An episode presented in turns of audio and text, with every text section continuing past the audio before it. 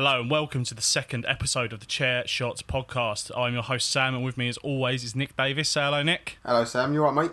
Yes, I'm very well, mate. I'm very, very good. Um, so on this week's show, um, we're going to be talking about um, all the roundup from this week's uh, AEW Dynamite and Rampage.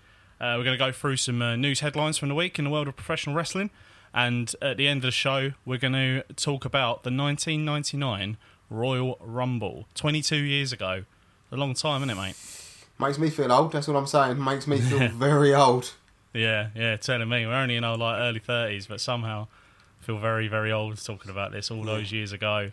Um, When people used to say like 20, when I first started watching wrestling like 20 years ago, so that was like that would have been like the 70s. But but equivalency, we're in that position now. Just know what I'm saying. If we're talking to kids about when I first started watching wrestling, that was like 20 years ago. They I must, know. They must think, shut up, you old bastard. well, we're going to get into that a lot later. So, um, first thing we're going to do is we're going to go through this week's news. Um, so, um, a video cropped up. Um, was it the end of last week? Middle of last week? It was after all Uh, out, wasn't it? It was after all yeah, it was out. after all that. Yeah, so it was it was just after that. So it was I think it was just after we recorded last week. Um, Mick Foley put out a video, um, kind of damning WWE a little bit. Um, not you know we didn't go hard on him, but um, he certainly had a couple of things to say. I'm going to read out uh, the quote from the actual video. I'm just going to quote the video, uh, and then I'm going to get your thoughts on it, Nick. If that's all right. Go for it, mate. Shoot. Um, so uh, he said, uh, "Hello, this is the hardcore legend Mick Foley. I'd like to title this video WWE. We've got a problem because I think you do, and that problem is that WWE is no longer the place for talent to aspire to. Part of it is because AEW is doing a great job of attracting great talent, proven talent, building other talent, creating storylines, but part of it is a problem of your own making." I think younger talent sees the way that developmental characters are cut or left by the wayside, or in the case of Karrion Kross, greatly watered down and even made a joke of when they debut on the main roster. If it's not broke, don't fix it. If I was an aspiring talent now, big league talent with a major decision to make, I'm not sure that I would trust WWE Creative to do the right thing with my career. You guys did wonders with me back in the day. It was a different time and a different place. If it was today, I'm not sure I would trust the powers to be with my career in their hands. And until that changes, WWE, you've got a problem. So he's kind of saying there that big talent, if they've got a choice to make, WWE isn't the obvious choice anymore. Well, I'd, I'd, give the geezer a standing. I, I wholeheartedly, one thousand percent agree with everything he said. What? What? Like, I'm not the first time I'm going to say, but at the moment, cause I've, but why would you go there? Why would you go there? And this is going to dovetail in something.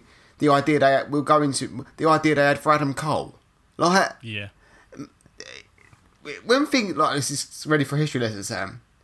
when things thought they thought I thought things were improving was when Triple H had more. It was Triple H and Road Dogg actually, probably about three four years ago. Probably took basically took over SmackDown. Vince was involved to a lesser extent, and things were improving. There was having some Andrade actually, or what's his name in AEW now? Andrade El Idolo. on yeah, Andrade and Rey Mysterio was having some banging matches. There's loads of good stuff going on. AJ Styles was on fire. That um, but then Vince, being Vince, brought back in Bruce Prichard to run his creative. You might know him as brother. You might know him as brother Love Sam, but he's the head. He's the head honcho at in WWE Creative now, and there's there's plenty more stories that I could go into. He brought him back. Back. He brought back in Paul Heyman. You know who Paul Heyman is Yeah, I know from, from, from Heyman, yeah. EC, EC. So what I'm getting around to in a roundabout way is he's brought in all these people, but he won't give them any control. He goes Right. with what he goes with what he knows, and what he knows. His idea of professional wrestling is, and I know it's your fat period in time, Sam, but he thinks it's 1997 to 1999 now. Yeah, and it's And- not. And that was a great time. And we're going to talk about that a little bit later on. But But time's it's- moved yeah, on. It's not. It's 20, 22, 23 years since then. You know. Um, again, there is no way, no way I would sit down and watch a three-hour Raw. Raw is three hours long. Monday Night Raw is three. There is, there is no way in hell you could not pay me to do that.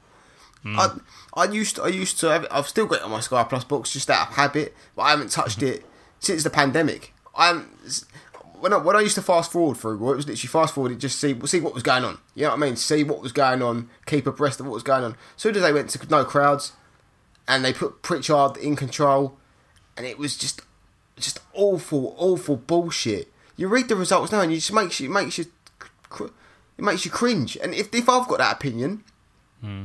if you're if you are an, a young up and coming talent now, again, you go Karrion Kross. Yeah, they built Karrion Kross who Mick Foley referenced in that video.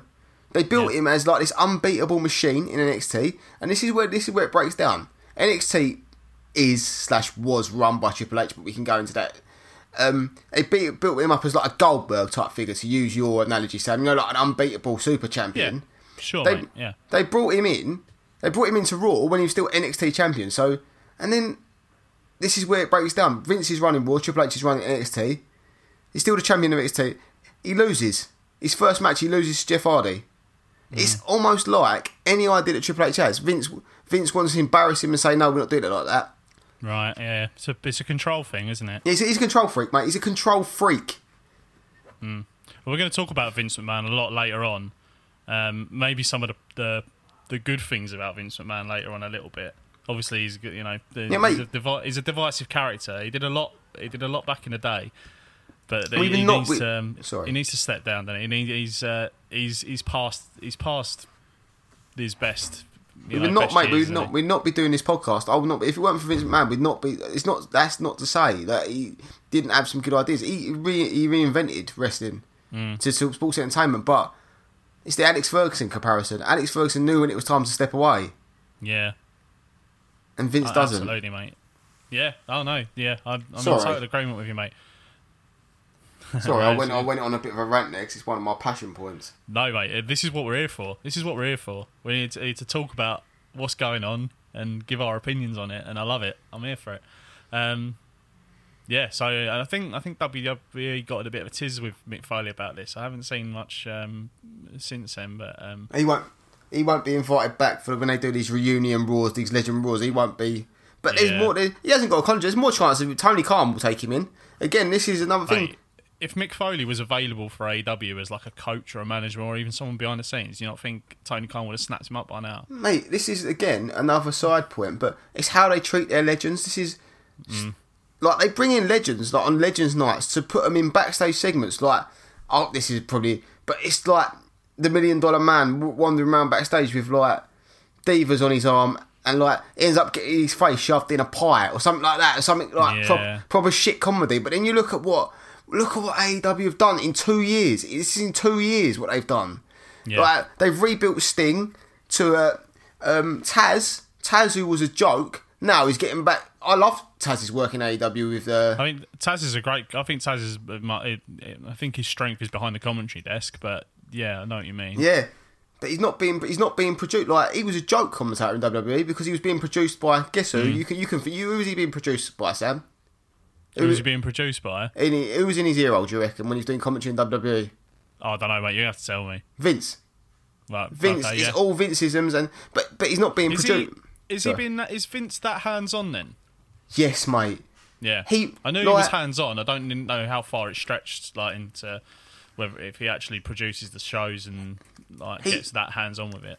he only took a holiday. This, is- this is- might not get his sack right, but he only took a holiday in the past for when he took two days off when his brother died. That is it. Right. He doesn't go on holiday. He doesn't. Apparently, on Eric Bischoff's podcast, he said if you got a meeting with Vince like twelve in the, you know, Eric Bischoff, isn't it? Like, used Yeah, to- yeah. In Eric, he said when he, he went back there because what they did, sorry, they they brought in Heyman to run to run Raw to be executive producer of Raw and brought in Bischoff to be the executive producer of SmackDown. Again, mm-hmm. this was like two years ago. This was their response to AEW forming, basically. So again, your mentality is it's 1997. Let's bring back what was successful then. But again, he said if you got a meeting with Vince like at 12 o'clock in the afternoon, you could still be sat there waiting outside his office at 9 o'clock in 9 o'clock at night because he's got no concept of like people's time or anything like that. He is, he is the emperor and everyone's waiting for a meeting with the emperor. Mate, Yeah. He produces commentary. He there's there's stories of him rewriting Raw within Raw, like with, with, while Raw's going on. They they've got a team of writers, Sam. They've got a team of writers like you'd have on an American TV show, but they burn through them because no one wants to work with him because they come Mm. up. This is this is my point. The WWE writing staff, I don't I don't believe are bad. That there's, there's there, but there's one person that's their concept, mate. He, he loves. Like, know what his humour is, yeah? Fart jokes Really? fart yeah. jokes and shit like that. Like, so at, the Attitude Era, basically. But Sure. As good as the Attitude Era was, we'll get to it. But time's Yeah. moved on, and it's dated badly. But I don't want to see it now. You know what I mean? Yeah, I know what you mean, mate. Yeah, So, so. I'll shut up. I'll shut up. Wait, there's no, there's a great, there's a good, good little rant there. I love it. I love your little rants. Makes me happy. Makes me Mm-hmm. smile. so uh, we'll probably the best way, the best uh, thing to move on to from that then is probably um, what we found out about Adam Cole. Deep breath. talk about Adam Adam Cole. Uh, it's come out about what what WWE wanted to do with Adam Cole. Um, I'm gonna bring, I'm gonna um, read this quote um, from Wrestling Observer's magazine from Dave Meltzer. Um, he was going to say, he said they were going to bring him up. The idea was to turn Keith Lee heel, have Adam Cole be his manager, probably with a different name because of the last name Cole, kind of like a Lio Rush, Bobby Lashley thing. We have this Can't little have guy who's a big talker, and he hides behind this big, massive African American guy. That was kind of the dynamic they were looking for for him, more as a manager than a wrestler. What do you think of that? You can't have two people with the same name. You don't. You wouldn't have a football team with like the De Boer brothers in it, would you? If, if, if Vince was in charge of the football team, he'd make one of the De Boer brothers change the name. Yeah, Uh, mate, I know you haven't seen that much of him. Well, I wonder what Adam Cole left. He's probably one of the most talented in-ring people you could get. Yeah, Hmm. make him to be a fucking manager. yeah, it's mental, isn't it? It's like, and you know, you know whose idea apparently that was? Bruce No, Prichard. Bruce, Bruce Prichard, right? Yeah, and again, it's just like, do you know, do you know, right? NXT had like the indie roster. When Triple H was running it properly, it had the, the indie dream roster. This is getting to my point. Where they had like super indie workers that could work an indie style, like all spots, flippy shit. Basically, the st- AW style. It's called it AW style for the purpose of this podcast. Okay, But but but what they did was all these super indie workers, Bruce Prichard and Vince McMahon went down to the Performance Center, which is in Orlando, basically at the WWE Academy, yeah, and said, "No, we want you to do forward forward roll drills and learn how to run the ropes." That's basically saying to a footballer, like saying to a talented footballer, "We want to learn to you to take throw-ins." You know what I'm saying? Yeah. Like yeah, it's just broken. It's just WWE's broken, and it won't go. I don't subscribe to it. It won't go out of business because it's an entertainment company. It's a beast. it's too massive. It's, It's a beast. massive. But mm. it doesn't mean to say the weekly product is shit. Yeah, mate. Yeah, Yeah. ma- and there's people that always will watch it. But as we get to, the the demographic of the people that watch WWE is getting older and older, whereas Yeah. the AW demographic is screwed. But if that, if you're Adam Cole, Sam, if you're Adam Cole, you've got this. Again, I'm being patronising to you, but you've got two ideas on the table. You've got that idea, Mm-hmm. and then you've got the idea what Tony Khan come up with. Yeah. What, what in your right mind? Why would you stay in WWE? What? No, you- and this is the thing that Adam Cole has coming to AEW not as a main man straight away. He's come in as part of Kenny Omega's faction in the just to embed himself into the elite. You know, he's not been offered the world at AEW as yet. Well, he might, you know, he might have been. He might have been given long term plans, but currently, he's not. He's not the main man out front, is he? And also, Sam, they knew AEW was sniffing around. This was their idea to keep him. Yeah, This was their idea to all. What can we think of to keep Adam? We'll bring him to TV where he had a three-hour meeting with Vince. This was their idea. it's just it's totally colourblind, isn't it? Yeah. just- they've got blinkers on. They can't see. They can't see the width of the trees, can they? Yeah, it's a it's a damning indictment of the way things are over there, isn't it? I think. Yeah. But um, yeah, yeah, not great. No. But he's he's in AW now, so he He's- this he's is- in his safe not- place. He's in his he's- safe he's place. safe now. With Tony Khan's taking him. He's like, so, "Come on, Adam. It's all right. Come here. Give me a cuddle. You're safe now, mate. You're safe now." Safe from the nasty man. yeah, yeah, and that's probably a good uh, good place to move on. So we're going to talk about. I mean, I don't, I don't like, I don't want to get bogged down in numbers because they give you an indication, but they're not the be all and end all. So we're going to talk about the ratings for AW um, for Dynamite. So we're going to do a, an, a Dynamite roundup in a minute, but um, we want to talk about the ratings from Dynamite. Said it was expected that this this episode of Dynamite would do well. It's the the first show after All Out you know, after Cole's turned up and after Bryan Danielson's turned up, after Punk has had his you know return to the ring. So it netted 1.319 million viewers. Okay, and that was uh, an increase from one just over a million the week before. So it's actually beaten. It hasn't beaten him outright, but it's beaten Raw on the key 18 to 49 demographic. and that is what advertisers are interested in. Because Mm-hmm. this is this is how ratings are done. It's Yeah. what- what you can sell your ad rates for when Yeah. contracts come up again, and not they're interested in young demographic. So that is why it's so important. You Mm-hmm. look at you look at it. You probably look at it and you think, "Ah, "Oh, Raw still smashing." This is what they're inter- This is what they're interested in. Yeah um, as main. So that's going that's going up, but they're attracting new fan new fans effectively. Yeah. And you look at it, you think Raw's still smashing them in the overall number, but that numbers that Well- numbers that numbers dwindling. That numbers dwindling, dwindling, dwindling, mate. Yeah, I mean they haven't they haven't smashed him. I haven't got the raw I haven't got the raw figures right in front of me, but it wasn't an absolute smashing from Raw. Um, the No. numbers were fairly close, but this, the key demographic is is the point, isn't it? The 18 to 49s, which is where A, you know AEW have beaten them this week. And it's all because I I read I can't get the number off the top of my head, but USA and Fox are paying like I think Fox are paying like four hundred million pound a year, or I might be at the number, but something extortionate for the WWE television rights, and a um, TNT, TNT are paying like fifty two million. They're paying a million pound an episode Right. to get. So it's like so when them a when them ad rates come on, when them television contracts come up again. AW, if the, the trend continues, are going to be in the fucking money. They're going to have offers on the table. And B, when WWE have them, Fox and USA are going to think, why the fuck are we paying this much for this much numbers? Does that make sense? Yeah, absolutely, mate. Yeah, of course. It's value for money, isn't it? and uh, it's just we are we are in the middle of a complete. This is like 1999 all over again, and I, I'm I missed out because I wasn't old enough to appreciate all this on the the Monday Night War Yeah. in its glory, but I feel like we're experiencing that again, and I, it just it makes me it gives me a buzz. It gives me a it gives me a buzz because people say to me, "Oh, you're so anti WWE." WWE. I'm not. I just want them to do better. Yeah. Because if there was a better WWE product and that was on fire, I'd be watching that as well. I'd, well mm-hmm. I'm not so colourblind to the fact of, oh, I'm Team AEW now. If something happened on Raw, well, something did happen on Raw last night, but we'll, We'll get talk to about that. But if some, if Raw was like, oh, they're putting on banging matches, you should see this banging angle, I'd phone you up, Sam, and say, mate, get, get this on. But I've got no inclination to do any of that at the moment.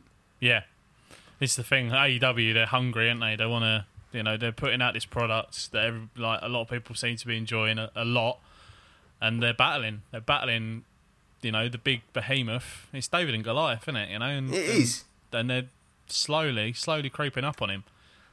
It's, I was going to say this point again. AEW, I said it last week. AEW are two years old. Yeah, They're two years old. Mm-hmm. So what, where they could be in another two years, five years, whatever. yeah. No, it's coming, mate. It's coming. We'll see. Well, but time will tell. And if they keep going the way that they're going, they will. They will slowly they- take over. It's just you know, you know, WWE have got the money to throw at things, and They got the brand. They got they got brand recognition as well, mate. WWE. Yeah, it- what if you said wrestling to someone now? Ninety nine percent of the public would say what WWE. That you wouldn't know unless you was in the bubble. But the bubble's getting bigger now because Sure. I've had not being funny. I've had people contacted me that I haven't spoke about wrestling for years. What's going on in AEW and things like that. So uh, that bubble is expanding. yeah, yeah, Well, you, well, you, well, you, for for want of a yeah, better. me for one. Me Yeah. for one. Yeah, I'm a new fan coming in off the back of what they're doing. You know, Yeah. I'm doing a podcast on it. Do you know what I mean? I've only been watching. I've been come back to wrestling in the last what five months, four months, something like that. I can't remember when dedication, dedication. And I'm, I'm doing a podcast on it already. You know what I mean? Like, Yeah. you know. So yeah, it's um, yeah, it's only a good thing. Um, so we'll, we'll talk about then. Um, that leads us kind of on to what Raw did on Monday night. Then, Yeah. Um, so let's talk Well- about that.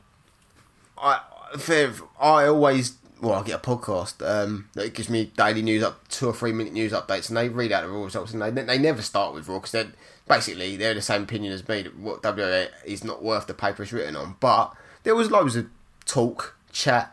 Are the WWE going to respond in any way? Also, the factor we can't forget is Monday night NFL football started this last night, so that is usually traditionally when well ratings take a hit anyway. Ratings are in bad shape, and that is coincidentally why Tony Khan wants to run on Wednesdays because it doesn't clash with any football. A, a because he owns a football team, and B because he knows how to affect the ratings. So anyway, their Yeah. response to try and keep ratings at a peak, as it were, was to put the. Do you know? Do you know who Big E is, Sam? Have you heard of Big E? I don't, mate. I'm afraid. No, you have to enlighten me. All right, Big E. Again, he he was in a group faction called the New Day, which which are, are have been quite popular, but they were they were like a trio, a threesome, whatever you want to say. Um, and but there's been clamouring for years for Big E to be the breakout single star on his own, on his own, and they've been built from what I've read. I'm not gonna say I've watched it because I haven't, but they've been building him, building him, building him, and he won. Do you know what the Money in the Bank is, Sam? Do you know? I've heard, I've heard it. I've heard of it. Um, I don't know the ins and outs of how it works, but Effective- you, I'm sure you're going to enlighten me. Oh, God. Effectively, money in the bank is you win a briefcase, you win a ladder match, you win a briefcase, and you can cash in. You can cash in the briefcase at any time. So if someone's had a match, been battered in a backstage, if you bring a referee with you, you can cash in, you can cash in that briefcase. Right. So like it's basically a guaranteed title win. So he won the money I in the see. he won the money in the bank. Um, but again, I, what I would have done is that, that this is a major market. People have been clamouring for him to win the belt for God knows how long. Build it to a pay per view. Build it to a moment. No, chuck it away randomly on a Monday night to boost your rating. Yeah. But um, so he's he's the WWE champion now, or the, or the Raw champion. Yeah. But that's not being funny. What analogy can I think of? Yeah, it's a nice like quick fuck, but it's not. It's Yeah, not. It's yeah. not. It's not a relationship. you know what I mean? Like, Yeah. But like, I- that's a really crude analogy. But you, No, you can know, you can I you mean, can blow your beans out. yeah, it make it, it, makes sense. Yeah, you un- I understand it. How many mate, how many quick fucks can you have before you get bored? And there's a lot of people getting. I'm not going to answer that. So yeah, it just speak, it speaks to their lack of long term. Well, it comes it comes from the man at the top again. He probably he probably mm. decided that on a whim yesterday afternoon about quarter to seven. I, Hmm. that, that's probably it. Yeah, amazing. Yeah, yeah. They've just yeah they've they've blown the load too early, and now they've got what they're going to do next. Now, like what what like what can they now build to? mate. Honestly, I'm gonna cha- I'm gonna challenge you, Mm-hmm. right, to watch. Actually, I'm actually gonna ask you to do this in preparation for next week. Skim through it, do whatever you want to do. Watch an episode of Raw, like, and say, Just tell me what you think of it. Okay, I'll see Just- if I've got time to do it, but I will. just if, don't if fall- I get time, I will. Don't fall in love with it, for fuck's sake. I ain't doing a Raw podcast. We're off. Yeah, we're we're done then. See if that happens, we're done. We stop. I'll have to find someone else. Yeah, yeah. You'll have to find somebody else to do it. Oh dear. Oh well. Okay. Um. So um, that's pretty much it for the news. Um. The other thing I just want to touch on is um, as much as we um, shit on WWE for the last like how long we've been going, twenty minutes or so. Um, we don't want to see people in ill health. So it's uh, just a bit of a somber note. Uh, Triple H had, a, had um, a heart attack. It seems like a heart attack. Uh, luckily, he's all right. Um, so there's a quote uh, saying uh, uh, from WWE saying Triple H underwent a successful procedure last week at Yale New Haven Hospital following a cardiac event. Episode was caused by a genetic heart issue, and Paul was expected to make a full recovery. So that's good news that he's going to be all right. Um, it says a genetic heart issue, Is that but is that as, called we, as Fa- we Sorry, I was gonna say, Go is on, that called is that called his father-in-law? Fucking hell. Oh, yeah. Yeah, I mean, it's not genetic, but I mean, we know that there's problems within professional wrestling around heart conditions. You know, around steroid Right. use and that kind of thing. Yeah, yeah. I mean, yeah, you yeah, you said it slyly, but I'm going to just say it: steroid abuse and things like that. Um, and we know, we all know it goes on, still goes on. Um, it's probably got better in recent years, but we we know it, it still happens. It's probably more regulated now, and they're looked after better than they We'll were go- back in the day. We, we'll go. We'll go. I, I want to do like maybe a series on this. I want to do Eddie Guerrero's death. I want to do the Benoit murders. I want to go into all of that because I yeah, think that's we can go that. into that. that's but we've some got to quality- approach it.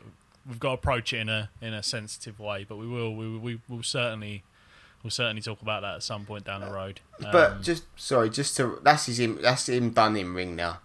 It's got to be him done. He, he ain't coming back. you think so? Even- you think even- so? I hope so. I hope so. Yeah, But then, but then you've got the other geezer, Ric Flair, saying he wants to die in the ring. So like, it's the so that's the that's a profession. When you're a professional wrestler, I'll get the impression you're a professional wrestler forever. You just can't grow out of it. some guys it's just in their blood, and that's all they want to do. And fair play to them. If that's what they want to do, that's you know that's what they want to do with their lives. Who are we to who are we to say be- you can't? no. But um, just as a quick side, like literally, it's a quick sidebar to that. It's the it's the NXT reboot tonight. Obviously, he's not going to be involved with that now, but I don't know how involved he is with NXT at the moment anyway. But Yeah. they've they've take. I I believe this is my that um, Samoa Joe won the belt. Well, SummerSlam weekend, so about a month ago. It was his big in ring return after two years, and then suddenly he gets injured again. Um, yeah, that's the other thing. He's relinquished the title, isn't he, due to injury? But I've read Sam that it was only a um, meant to be a two. I don't get it. I don't get it. Meant to be a two match return, and I think it speaks to with something we've got to talk. But there there is a power struggle within NXT between Triple H and Vince, and I think that's all to do with the politics of that. So we won't go into that now, but um, yeah, that's it's that's it- something we can do a deep dive on and see it. And well, maybe we'll do like an NXT special and just go deep dive onto how it started, Yeah, where I'd it's love where it's that. been, where it's gone, and what Where the it's problems going. have been. Well, yeah, where it's the problems with it, and then the reboot and where it's going. And we'll, we can go into that at some point down the road. but all the best to Paul Levesque. That's what I'm saying.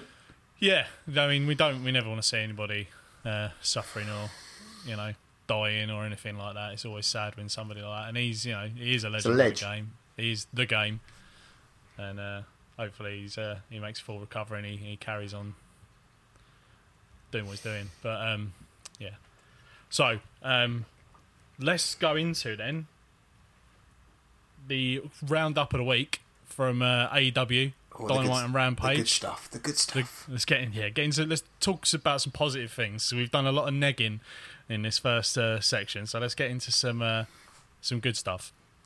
So we're going to talk about um, Dynamite from this week. So um, Dynamite's the first episode after the pay per view. So we're going to be talking essentially about the the fallout from All Out.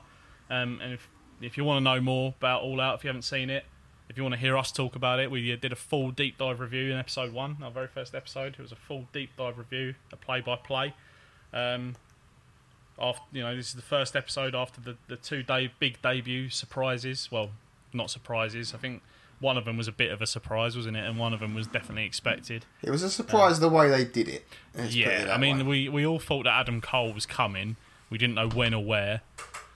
Um, but it was yeah, it was the way they did it was was a surprise, and it was it was wicked. Let's be honest, wasn't it? It was Like, sick. It was yeah, sick. and we talk we talk all about that in our in the in the first episode. So please do go and you know re-listen to that or listen to it if you haven't listened to it yet. Go and Listen to them it. both together. Yeah, you could do it as like a little binge listen. Yeah, you can listen to both of them back to back. You know? Better than better than anything on Netflix, I tell you. yeah, definitely, mate. Um, so yeah, so Cincinnati, Ohio, um, you know, hometown of Jon Moxley, uh, he- and he's fighting in the main event of this. So it's, it's Moxley versus Minoru Suzuki in the main Oh, event in this. Um, what do you think? Um, how do you think about feel about that booking, putting it as a main event? I think again pe- appealing to the audience they're trying to appeal to. Mhm. I was buzzing for it. I was buzzing Yeah. for it. Also, like it was just the way it was casually chucked out. Like, oh, we, Yeah. we do, we're doing Moxley versus Suzuki Yeah, on, on Wednesday night. Like, okay then, I'll have it. Yeah, you know what I mean. It's just like there's so much good stuff, and like that could that could main event a pay per view, Sam. yeah, They're just chucking it out on. The, as much as I'm being critical about WWE blind and what, but another one I'll be along in a minute. Another group like it's just yeah, just they're Yeah. just stacked. Just just chuck wicked matches out left, right, and centre. Yeah. Yeah. Um, Go on, mate. I've, can I can I just start with my? I know if you want to, but that CM Punk promo. When Yeah. it- not, oh, e- mate, yeah, yeah. not even when he was talking about his own stuff. When he was hyping up the main event. When Yeah. he was saying about Adam Cole's here, Bryan Yeah. Danielson's here. He was just he was bit like as much as a bad rub as CM Punk gets for being a bit of a dick to deal with, which I'm- there's no doubt that he is. Yeah. Mhm. He whether he's feigning in few, he just gave me such a buzz buzz by acting the hype man for AEW. Yeah, And he's what- excited. He's excited to be here, isn't he? He's, Yeah. he's, he's clearly excited to be at AEW. Clearly, And, it, and excited and motivated CM Punk is something like it's only a plus for AEW. of course it is. Plus, for anybody, Yeah, you know, wh- whoever he's working for, that is massive, isn't it? and the bit with him again, he's one. Of, he's literally one of my favourite wrestlers. He's got a fascinating story. When he did the bit to with Brian Pillman's aunt and family and things like that, Aunt Oh, Linda. mate, yeah. Again, he's playing. He's playing into for people like me, proper hardcore fans. They're doing. They're doing stuff just to like. Woo, you know, I'm, it's mind blowing. it is mind blowing. Yeah, The- of course. Um, Brian Pillman Jr. Um, we're going to talk about him uh, in a bit as well, but he's also a, Cin- uh, a Cincinnati boy. Um, Yeah, hmm and that's what. it's I, a good place to good place to big him up. Um, I've got some thoughts on him later, but we'll talk, talk about that in a bit. But, Okay. Sorry, no, I just wanted to start that because that was like my. I say my highlight of the show, but I'm, I'm gonna. Actually, there was one bit of a highlight of the show where I got really overexcited, really overexcited. All right, yeah, all right. Well, we'll, we'll talk about that in a bit. Sorry, but, yeah, I'm but, yeah, like- but the um, the punk, yeah, the punk promo was wicked, and then obviously he's um, Taz has piped up, and he uh, Excalibur's not there. Um, he's getting married, and uh, Taz is filling in for him. And so Taz has got be- uh, there's got a bit of beef with him, saying doesn't want wanting to mention anyone from Team Taz. What's all, what do you think's going to go on there? I thought it was a bit of a strange one. well, this. Do you, want- do you want a bit? Do you want a bit of background, Sam? Do you want a bit of background? You're gonna get. Um, about eighteen months ago, um, eighteen months ago, Punk did a Q and A Right? with with just like on his Twitter page or a Reddit Q and A, whatever it was.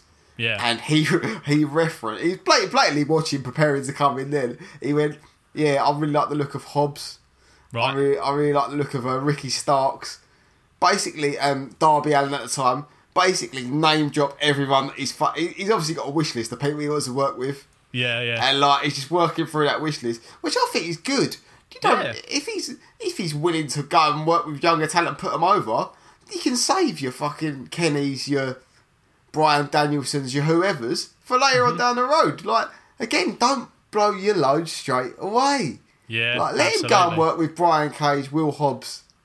For, Yeah, again, mate. Why, why, you know, shove him straight into big main event uh, matches straight away? You know what I mean? If he's got a long term contract as well, and he's just happy to be there, bring and willing to do up. it, Sam. Willing to do it. That's that's Yeah. that's the big thing.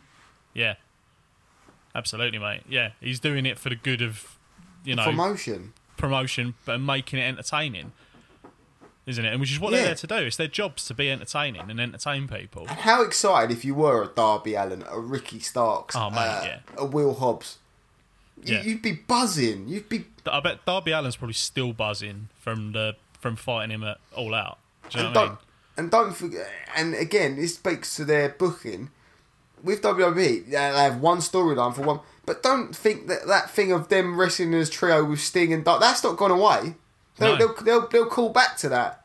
Mm-hmm. They, that's what they're so. I was sitting there thinking about this the other day. That's what they're so clever at. They set these seeds.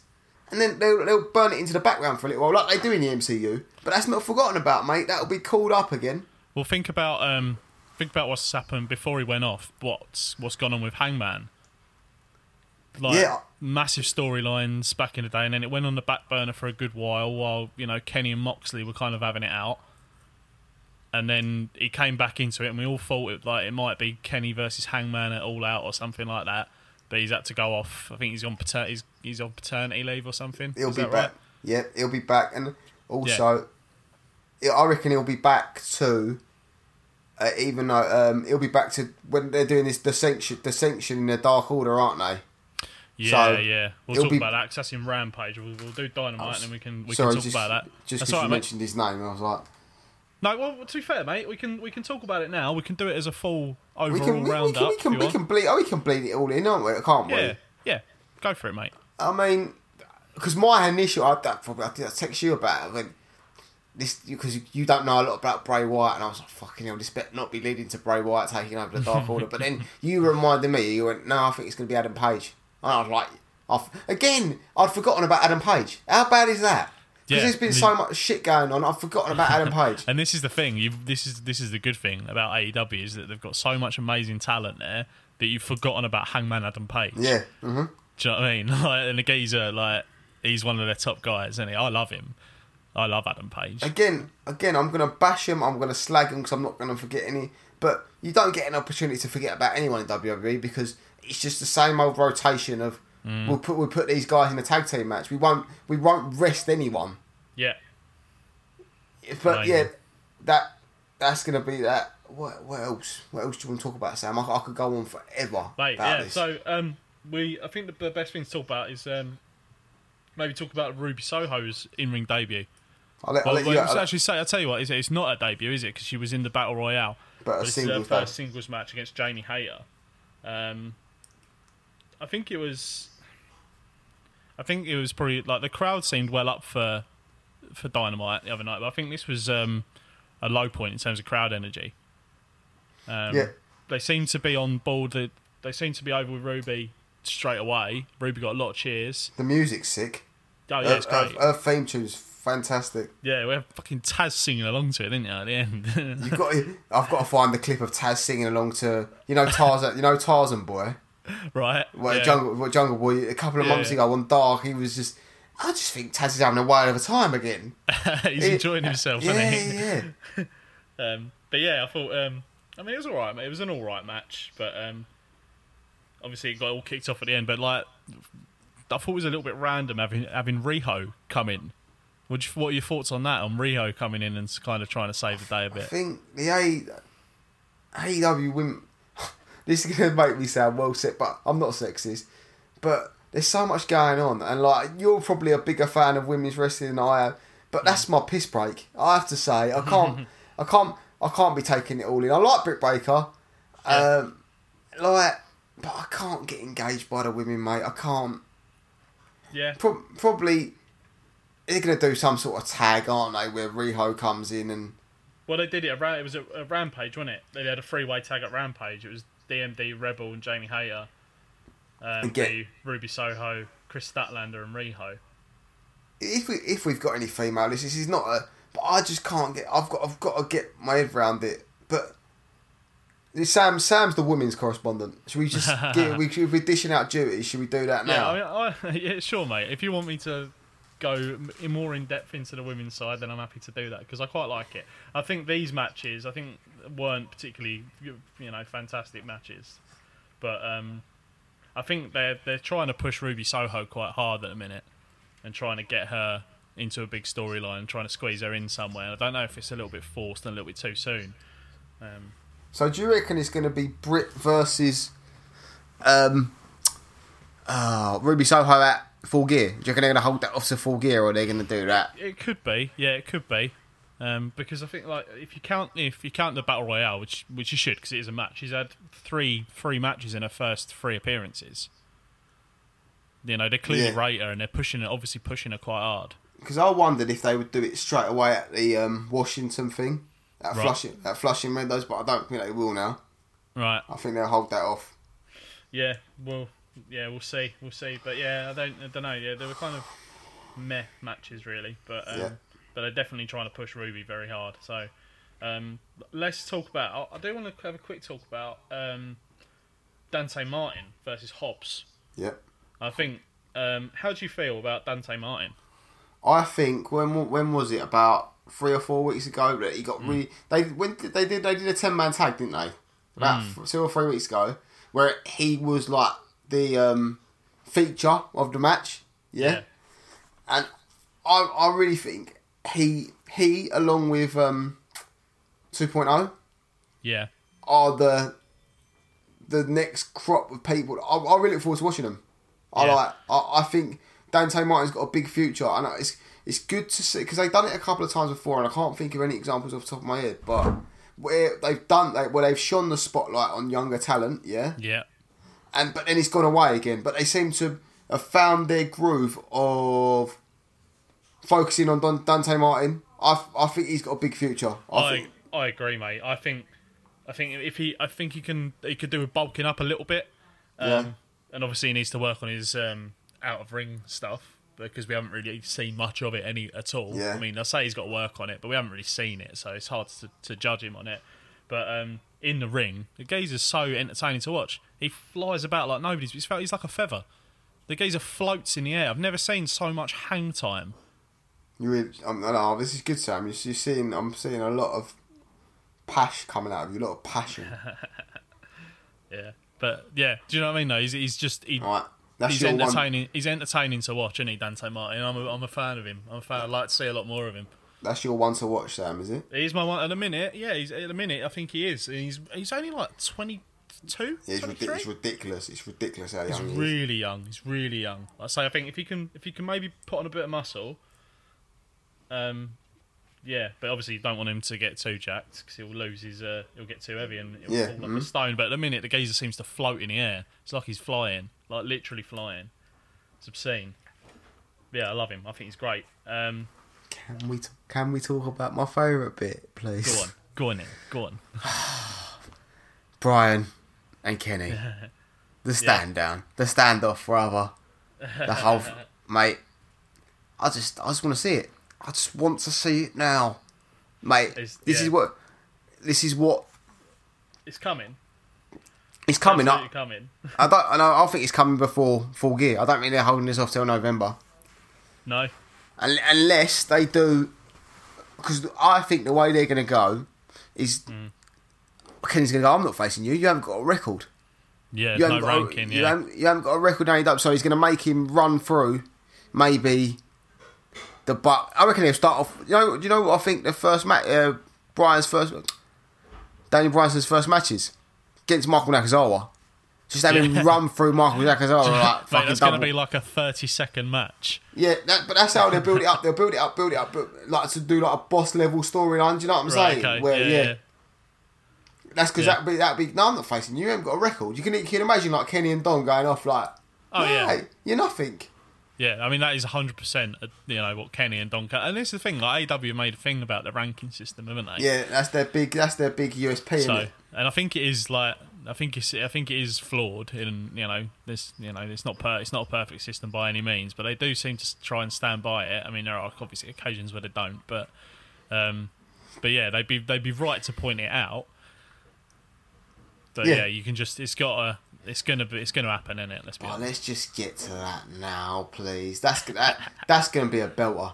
Nick, And don't don't, sp- don't spunk everything right away. I, I know, Come on. but I'm telling. I'm You telling you now this. Mm. that that pay per view's on a Saturday this time rather than. So I'm I'm pitching I'm pitching to It's you not now. even um, it's not even a pay per view, is it? It's just a special episode of Dynamite. what full gear? No, full gear is a pay per view. Is it? Are you sure? In, November, yeah, that's one of their four pay per views, mate. Right. yeah. Okay. Maybe I'm thinking of something. There's a there's a there's a Yeah. Saturday night Dynamite coming up. Yeah, there there is. You're, well. you're correct, but that's Yeah. not till uh, November. We've got a little way to wait. But I'm pitching Right, okay. to I'm pitching to you now for that um Saturday uh, that full gear. We record we record on the Sunday. We we like I, I think that card's gonna be sick. Yeah, could You well think- be, mate. Could You well think be. you think you think you got Punk gonna wrestle again? You got Bryan Danielson. You got Adam Cole. That this could again. That just the options you got, Sam. Yeah, yeah.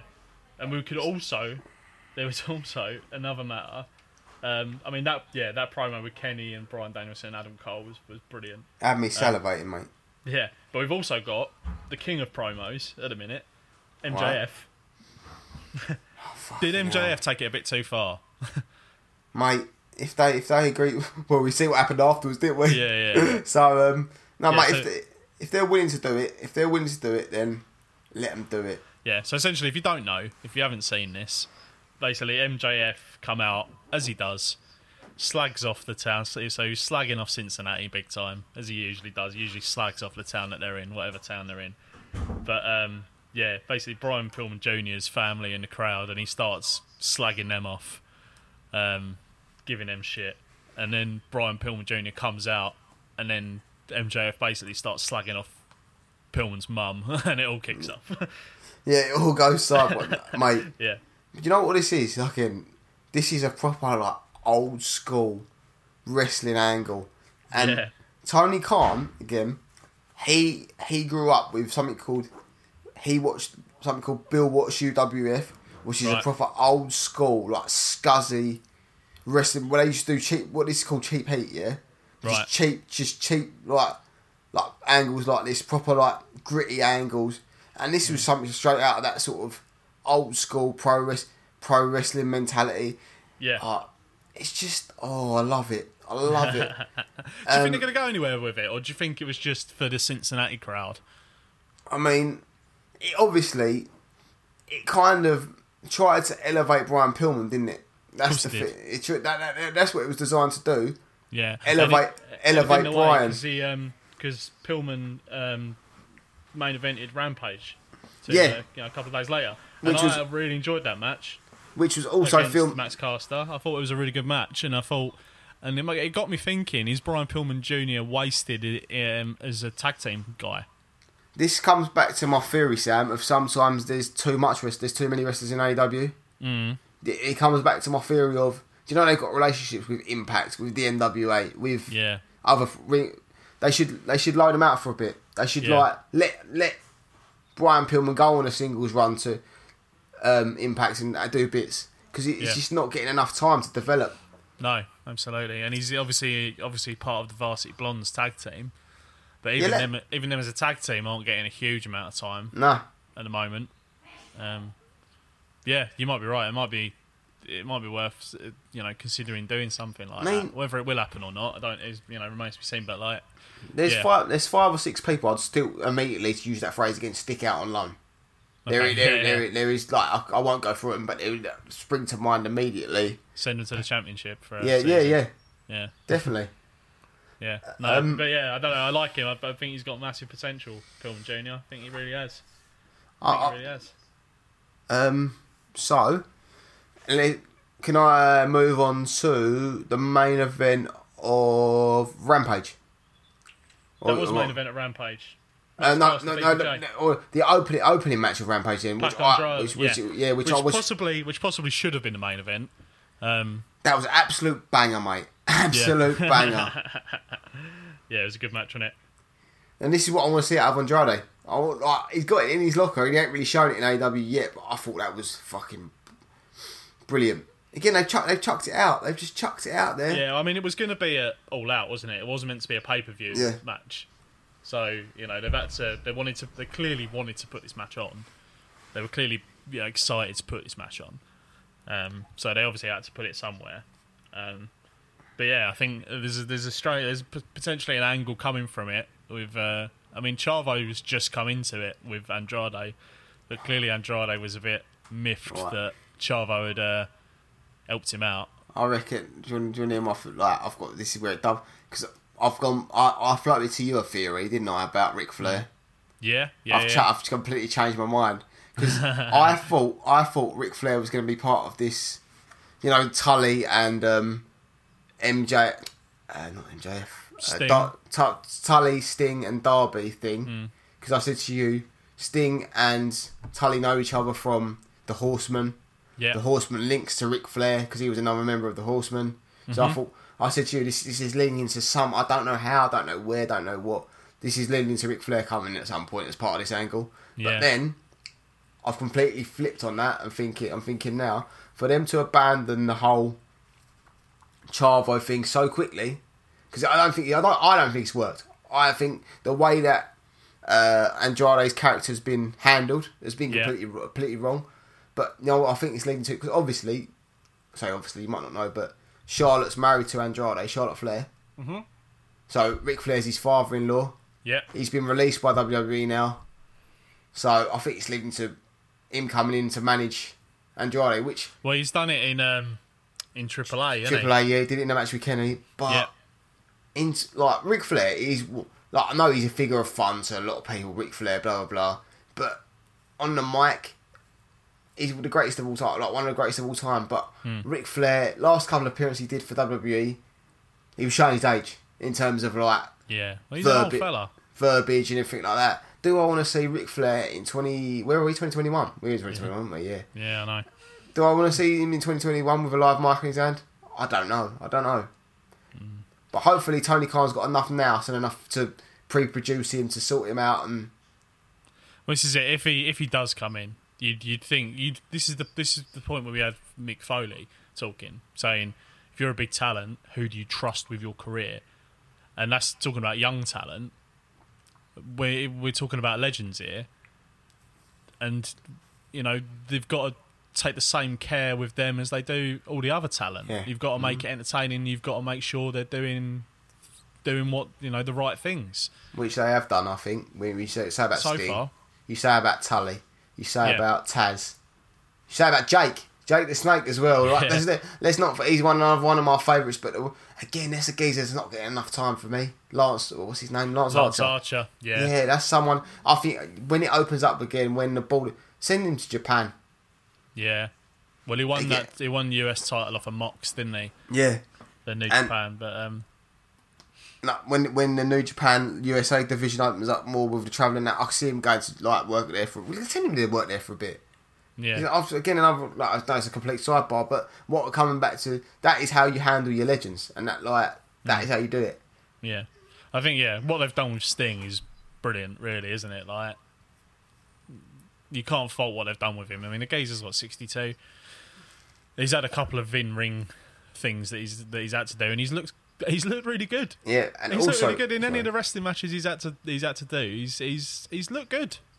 and also Sam, one thing it does play into you saw him Ric mm. Flair, you got Yeah. him, you got him as a character for the video game. Then Yeah, that's that true. when you've got all these people, and if you have got a Mick Foley, it's you you can put them in as part of the video game, and that that I think that pays for itself a little bit. Oh yeah, hundred Yeah. percent. If you can sell, if you can get those numbers on those game sales, mate, yeah, hundred percent to pay for themselves.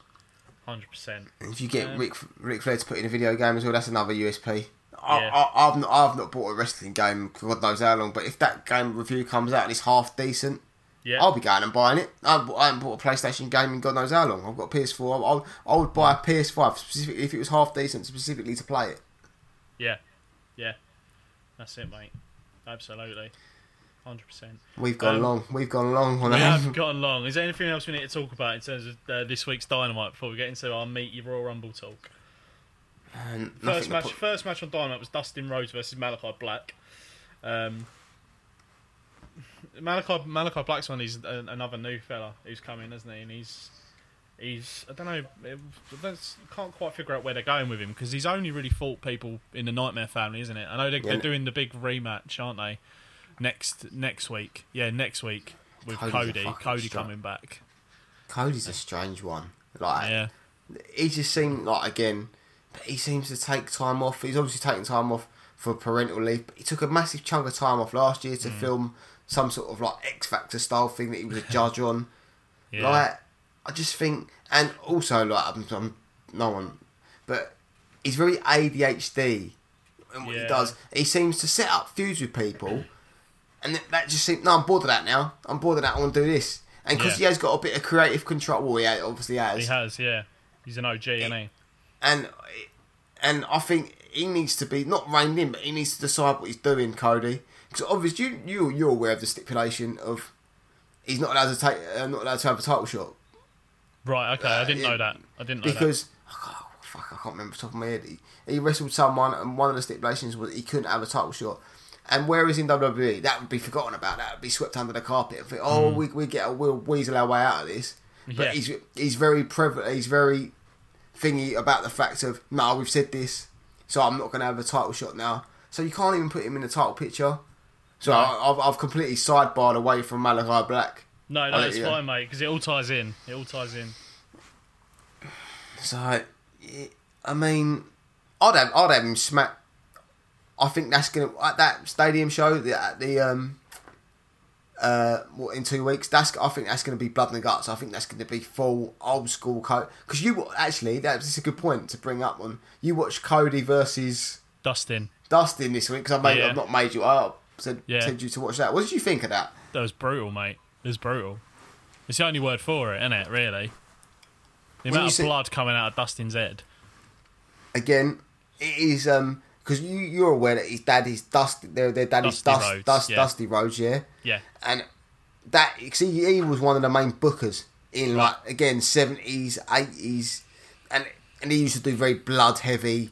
He got his job taken away from him because um, when he was booking, oh, probably butchered this, but no one's going to care. I think he was booking WCW, and do you know Legion Doom? Yeah, Yep. um, he did an angle where they said no blood, no blood, no blood, and he was so annoyed that like the executive was.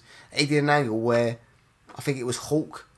He booked it, took one of his spikes and jabbed it into someone's head. So like they did loads of. That's why he lost his Bloody job. Oh, That's wow. why he, he did it out of spite. So what I'm getting around to is Cody follows a lot of his dad's methodology. Right, I see. So I think that's what we're gonna get. We're gonna get something very similar to that Yeah. when it's Malachi Black versus him Yeah. in two weeks. And that could be great. That could be a great watch. To Yeah. honest. That they, they could be because I I love Malachi Black. And I love him. right Yeah, I've- your street, I've? I've got a man crush on Malachi Black. Like he is metal as fuck, and I love it. His theme music is Amon Ra, and mate, just oh, gets me, gives me a little tingle. I love it. Good, good That lad. and good I lad. think his his entrance, his entrance is like I think it's my favourite entrance of like anybody. You know that when he's like sitting at the ring, there's fog. He's wearing that mask. He just walks in slowly, and then the lights go off, and then all of a sudden he's on the top rope. It's- I think, I ah, think, I think, he, I think I'm getting a good sense of what you like in your wrestling, Sam. These two and a bit episodes will we've done, yeah, and your philosophy if you was a booker. I think Yeah. I, I- I'm getting. I've got, I've got to introduce you to EWR. It's basically Football Manager, but a wrestling booking simulator. I think you'd love it. okay, mate. Yeah, if we get if we get time to play those sort of things, yeah, I'll have a look. I'll have a look for sure. All right, so I think that's a good place to leave it. I think um, I don't, we haven't even talked about Mox versus Suzuki. We touched on it briefly that it was happening, but uh, yeah, what, let me get your what, what are your thoughts on it? What how that went I down? I loved it because it Yeah. was ev- everything I expect. Because you said oh, it was all right. You know what I mean? It Yeah, was, but for me but- it was all right, but I think that's because I've got no sense of nostalgia for Suzuki. Yeah, exactly. Like that, you know.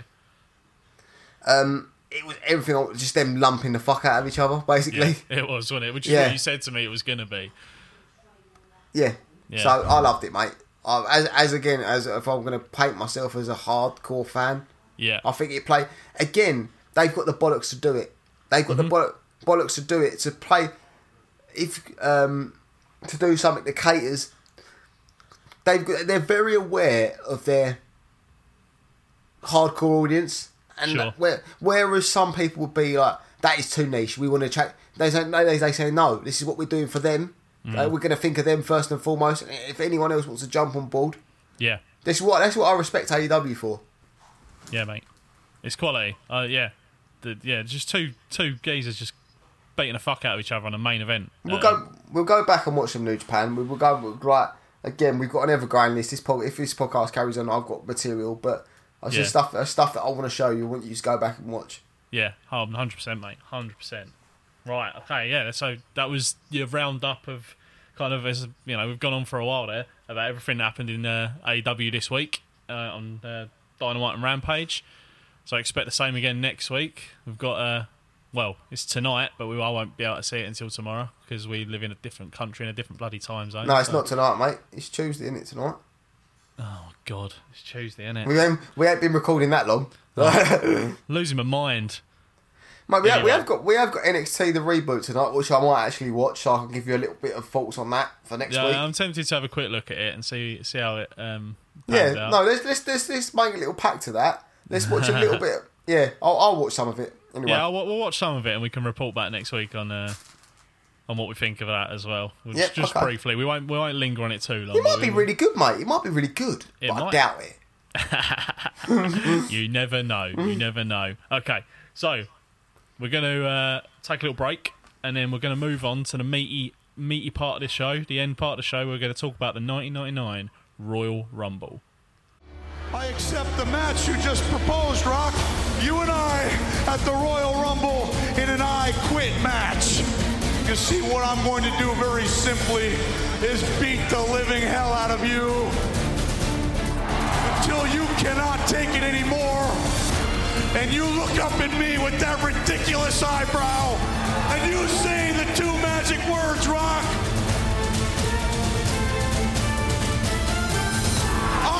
Quit. So, mate, 1999. Let's Royal get in the Rumble. time. Let's get in the time machine. Yeah, yeah. Let's go back to 1999. It's like Stranger Things, except the 90s, not the 80s. But um, so where? So 1999, I would have been 11. No, I would have been. Well, at the time of the Rumble, I'd have been 10. So I would have been in year five. So what does that? What does that? How does that work? Uh, yeah, between yeah between nine and 10. yeah. Yeah, January. So it was January, the Royal Rumble. So it's the first pay per view of the year, isn't it? Royal Rumble. Yep. Always the rumble. Yeah. So um, there's from this, there's kind of, I mean, you certainly you would have heard it in the clip um, leading up to it. Um, there's kind of there's two kind of major storylines going along around um, the Royal Rumble at this time, or leading up to the Rumble, I should say. So we've got the the feud between Vince McMahon and Stone Cold Steve Austin, which has been like heating up. You know, we're not going to go into like mega details about this feud because we could be here all bloody day with We'll the go- back we'll- and forth and what happens. You know, what And also, we'll to go back and do some more. We'll go back and Yeah. do like we'll not like next week, but we'll pick out like things from. Yeah, there's so much to cover. I mean the Attitude Era. I mean we don't want to be an Attitude Era podcast, like, but there's so much I to talk about through uh, around that time because it I don't great. think my 2020 break could take the Attitude Era podcast, mate. Honestly, yeah. but we'll get we'll get to that. Yeah, I feel you, mate. I feel you. But yeah, so we won't go into like mad detail. But all you need to know is that Vince McMahon and Stone Cold Steve Austin have been feuding back and forth for ages, and it kind of all culminates at the Royal Rumble. Um, I mean, there's bits that happen after that, obviously, and later on, um, Steve Austin will have a big feud with The Rock and that kind of thing. But in terms of the Vince Austin feud, it's kind of all start like kind of starts leading up to this Royal Rumble event in January, uh, and then the second big um, storyline that we're going to cover is the one of uh, mankind, mankind and the Rock, leading up to the uh, title match, the I Quit match at the Royal Rumble, um, and I guess we'll start. I think we'll, we'll go into. We're going to do this kind of chronologically. Um, but first, all I'm going to do, Nick, is I'm going to ask you what um, who were you watch? Who were you watching in 1999 in terms of uh, WWF? It was Right. WWF back then. Who, was- This is- who was your man to watch? Who was, who was you? Who would you get excited about a- seeing on the This is a, this is a really random start to this story. I was still I was still following it, but not Mm-hmm. as much. I was in like your Hogan Flair era, but Mm-hmm. I lost touch with it a little bit because um, we didn't have cable for the Right. longest. But ironically enough, I remember this to this day. And when you said that, when you said this, Mm-hmm. we got ca- we got cable back again in dodgy cable. We weren't paying for it properly. Dodgy Sure. ca- dodgy cable in January '99. Like, th- this is the, this is where it all dovetails. So you got to think my like my brain of Hogan, Flair, the Macho Man, Yeah. Jake, Jake, and all that, and that, like the way wrestling was presented. Then I turned it on. I was like, "What the fucking hell is this? People getting smashed in the head with chairs, tits Yeah. coming out, blood, cages." Yeah. Yeah, you know what I mean. Like my my little brain was like, "This is not my wrestling," but I was in, I was like that. And Yeah. to your to your point, my guy, my I, I didn't understand heels and faces that dynamic. I was supposed No. to be cheering, but my guy was the Rock. Oh, Yeah. if it, if if you if you I think at that time you could divvy yourself into two camps, Rock or Austin. Mm-hmm. Yeah. I was I was Team Rock all the way all the way along. So I was Austin. I was always Austin. Where Yeah, absolutely. He was a nutter. He was like this dirty beer drinking, common as muck kind of guy. see, look, mate, I, I, I, that. was, you know. I, that speaks to our personalities now. I'm more refined, mate. I look, I like the Yeah. fine, Yeah, fine dressed man. I like the sunglasses. I like whatever. The Rock was, you know, well dressed, like had mo- like had money and all that, and he was. Yep. And at that time, he was part of you know Vince's faction, the corporation, which at that time was it was the Rock. Who was it? It was Test. The Uh, Rock, Big Boss Man was in it. Yep, Ken, Ken Shamrock. Ken Shamrock, yeah, that's right, yeah.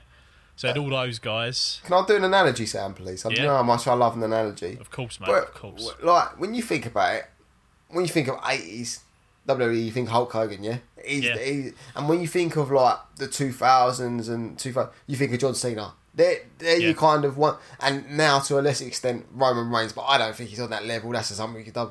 But there you're like marquee stars of that time. But Yeah. but at that time you had two marquee stars. You had your Lennon and McCartney. Yeah, You yeah. had you had two once in a generation stars at the Yeah. same time with Austin. That's why the Attitude Era caught fire. yeah, hundred percent. Everything everything come along, and you had them two juggernauts. Yeah, and they were massive, weren't they? And like, yeah, drawing you think- people in. They were like so good to watch because they were they were that- totally different, totally different styles of wrestling, and totally different characters. But they just also- drew people in. sorry. Go on, mate. Also, you got to think how mainstream wrestling was, Sam. How Yeah. main like you you said it, you hit land on it there. We was in year five. Everyone our age group, everyone was watching wrestling. Mm-hmm. There was when you went out in the playground, people was doing moves on each other. yeah, Every everyone was watching. Did you watch Raw the other night? yeah, yeah. Like you can't even wrap your head around. It, like you said it the other day, like one of my best mates, your cousin. You went Yeah. round his hou- house and we was all having house parties to watch it, staying Yeah, up, we'd all, we'd all go having round each other's houses. sleepovers. Yeah, we'd all go round Dude. each other's houses late, you know, late. Watch Raw on a Friday night because it was on it was on Monday. It's a Monday night Raw, but it was shown on Sky Sports on a Friday night. And yeah, we'd we'd go around and watch it. And then I remember, I remember me and Harry, my cousin, he, we watched the. I remember watching the Raw. I think we watched it round his. We we watched it together. I know that much. Can't remember if he come around mine or we, I was round his. But yeah, we stayed up, stayed up to watch Royal Rumble 1999. like, yeah, also, it's- this reminded me of a quick story. Go But on, do you know, like on um, it- obviously Raw, Raw WWE was on Sky, but WCW was on Cartoon Network when it when it went over to TNT at nine o'clock. I don't know. I don't know if you yeah. do you remember that? Do you yeah, I remember? do. But- I'd forgotten about it. But you remind, yeah, oh yeah, I do. My- I do remember it went my- over to TNT, didn't it? Over after a certain time, yeah. my brother Jack, yeah, he, he weren't that into it. He was into it, but he used to, to wind me up. He was like, no, because we only had one telly, and like mum, dad used to watch. Now he goes, I want to watch WCW tonight, and like we had to do alternate weeks Mm. Oh, of like because he like. He loved hot, but he used to just to be the contrarian, just to wind me up because he was young. he was younger. He was playing like the, and he, when it was his week to watch, I had to watch like Hogan and like Ric Flair like plodding around. Just, but, but just get again context of the time. Like you had two, you had two channels going. Oh mate, it's what a time! What a mm. time! But this was the time of the Monday Night Wars as Yeah. well.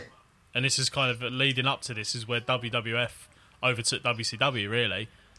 And Yeah, don't and forget, is- this was the, sorry, I've, I've, and I've it's, got- it's, it's basically that's right, mate. It's basically it, like the the time, the kind of few months before this, maybe the year before this uh, pay per view, is when WWF had fully kind of overtaken WCW. WCW was winning those Monday Night Wars. Well, you had you had the um, eighty three weeks, which is the name of Yeah. Eric Bischoff. Eric Bischoff's podcast. Eighty three weeks in a row that Nitro beat Raw. yeah, And also, I think this is an important point to remember. This was the days before the internet.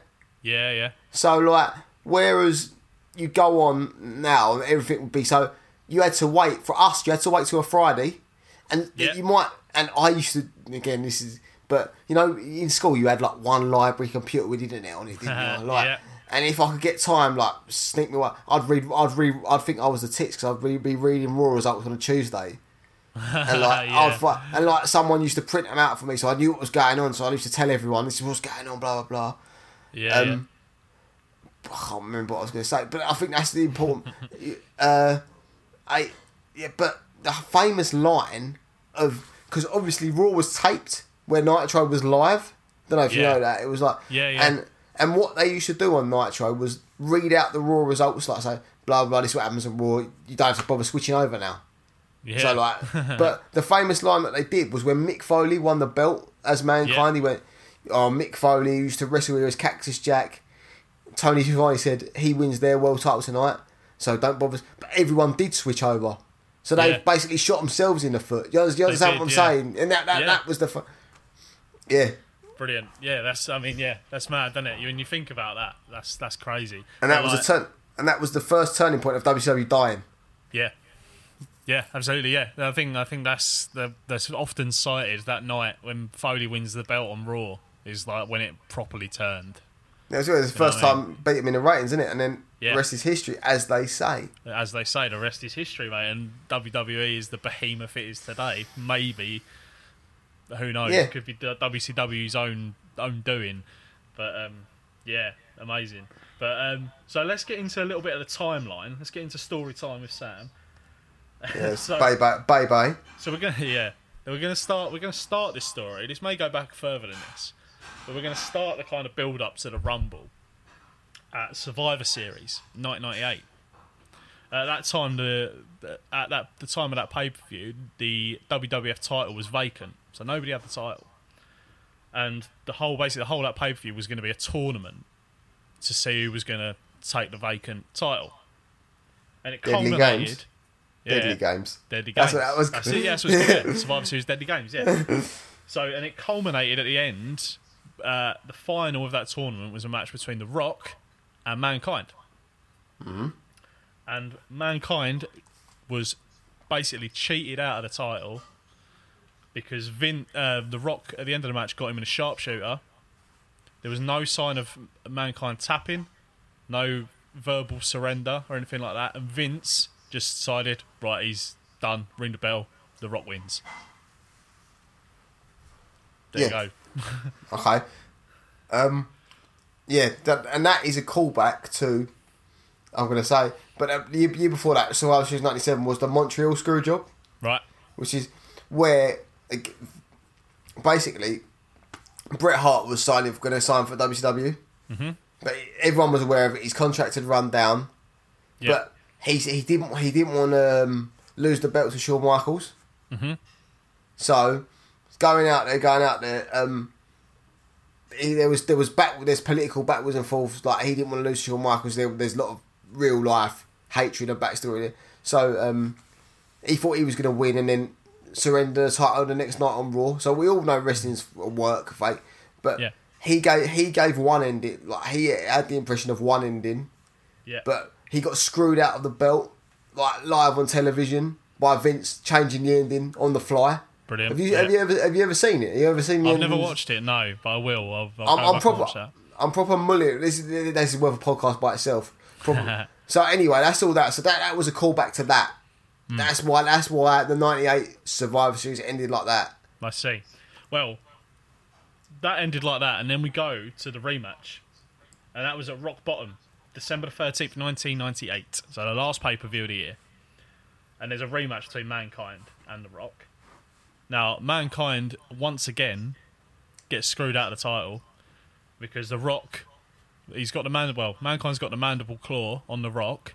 The Rock passes out and he's done. Essentially, he's knocked knocked him out and he's won the match the bells ring, Yeah. bell bell rings. Foley thinks he's won the title, and then Vince comes out and says, "Yeah, you've won the match, but the title can only be handed over by pinfall or submission." So Foley's won the match, but The Rock is still the champion. Yeah. Once again, getting screwed out of the title. Shocking, shocking behaviour. Yeah. Poor, poor bastard that Vince McMahon. This Oh, was no. when, this was this was when Vince McMahon had to about him. Yeah, well, this is it. This is this is the this is a point I kind of wanted to make uh, around this. Where where does Vince McMahon rank in the heels in all time Oh mate, greatest heels? mate. He, as He's much as there, I've slag, I've slagged Vince McMahon off at the start of this podcast. Yeah. As a character and his character work at his peak. Oh Yeah. mate, he, he was he was the greatest heel in, heel in the business firm. Yeah, The majority he- of his run. he's he, he's in the conversation to be one of the greatest heel characters ever. oh, oh we're doing we're doing we're, we're doing that as a top ten. We are. That, that, I, Yeah. That's a proper partridge idea for a podcast. yeah, idea for a program. Yeah, we'll do that. Sam, how often do I do that to you in the week? Send you Oh, voice notes Nick, with Nick sends me yeah. Nick sends me voice notes on the daily. He's like, "I've got an idea. I've got an idea for a show. Let's do this. When- Let's do this." when I'm on my way to work in the cab. Yeah. my cab driver must think I'm mental. I reckon he does, mate. He's not the only one either. so, so yeah. Once again, mankind cheated out the belt. So we're going to move on um, to the end of that pay per view. It's the same same event, and we've got a buried alive match between did- Undertaker and Austin. So this is the second half. This is the second part this? of this. I did watch it, mate. Yeah. What's, And what's your thoughts about- about buried alive? I'm going to talk about it in a second. so but I'm just going to give some context and I'm going to give you my thoughts on it.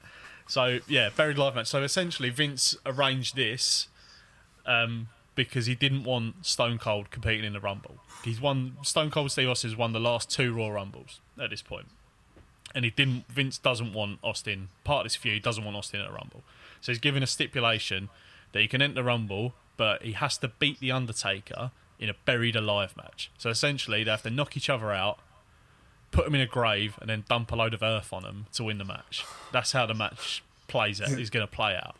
Now this match, I bet it's your fucking fantasy. Oh, this is right up. I'm so interested in your reaction, Sam. it's, I mate, it, Come on. it makes me it makes me laugh more than anything. More than Okay. anything, I find it hilarious because it's typical like Stone Cold the Undertaker going at it, kicking the shit out of each other.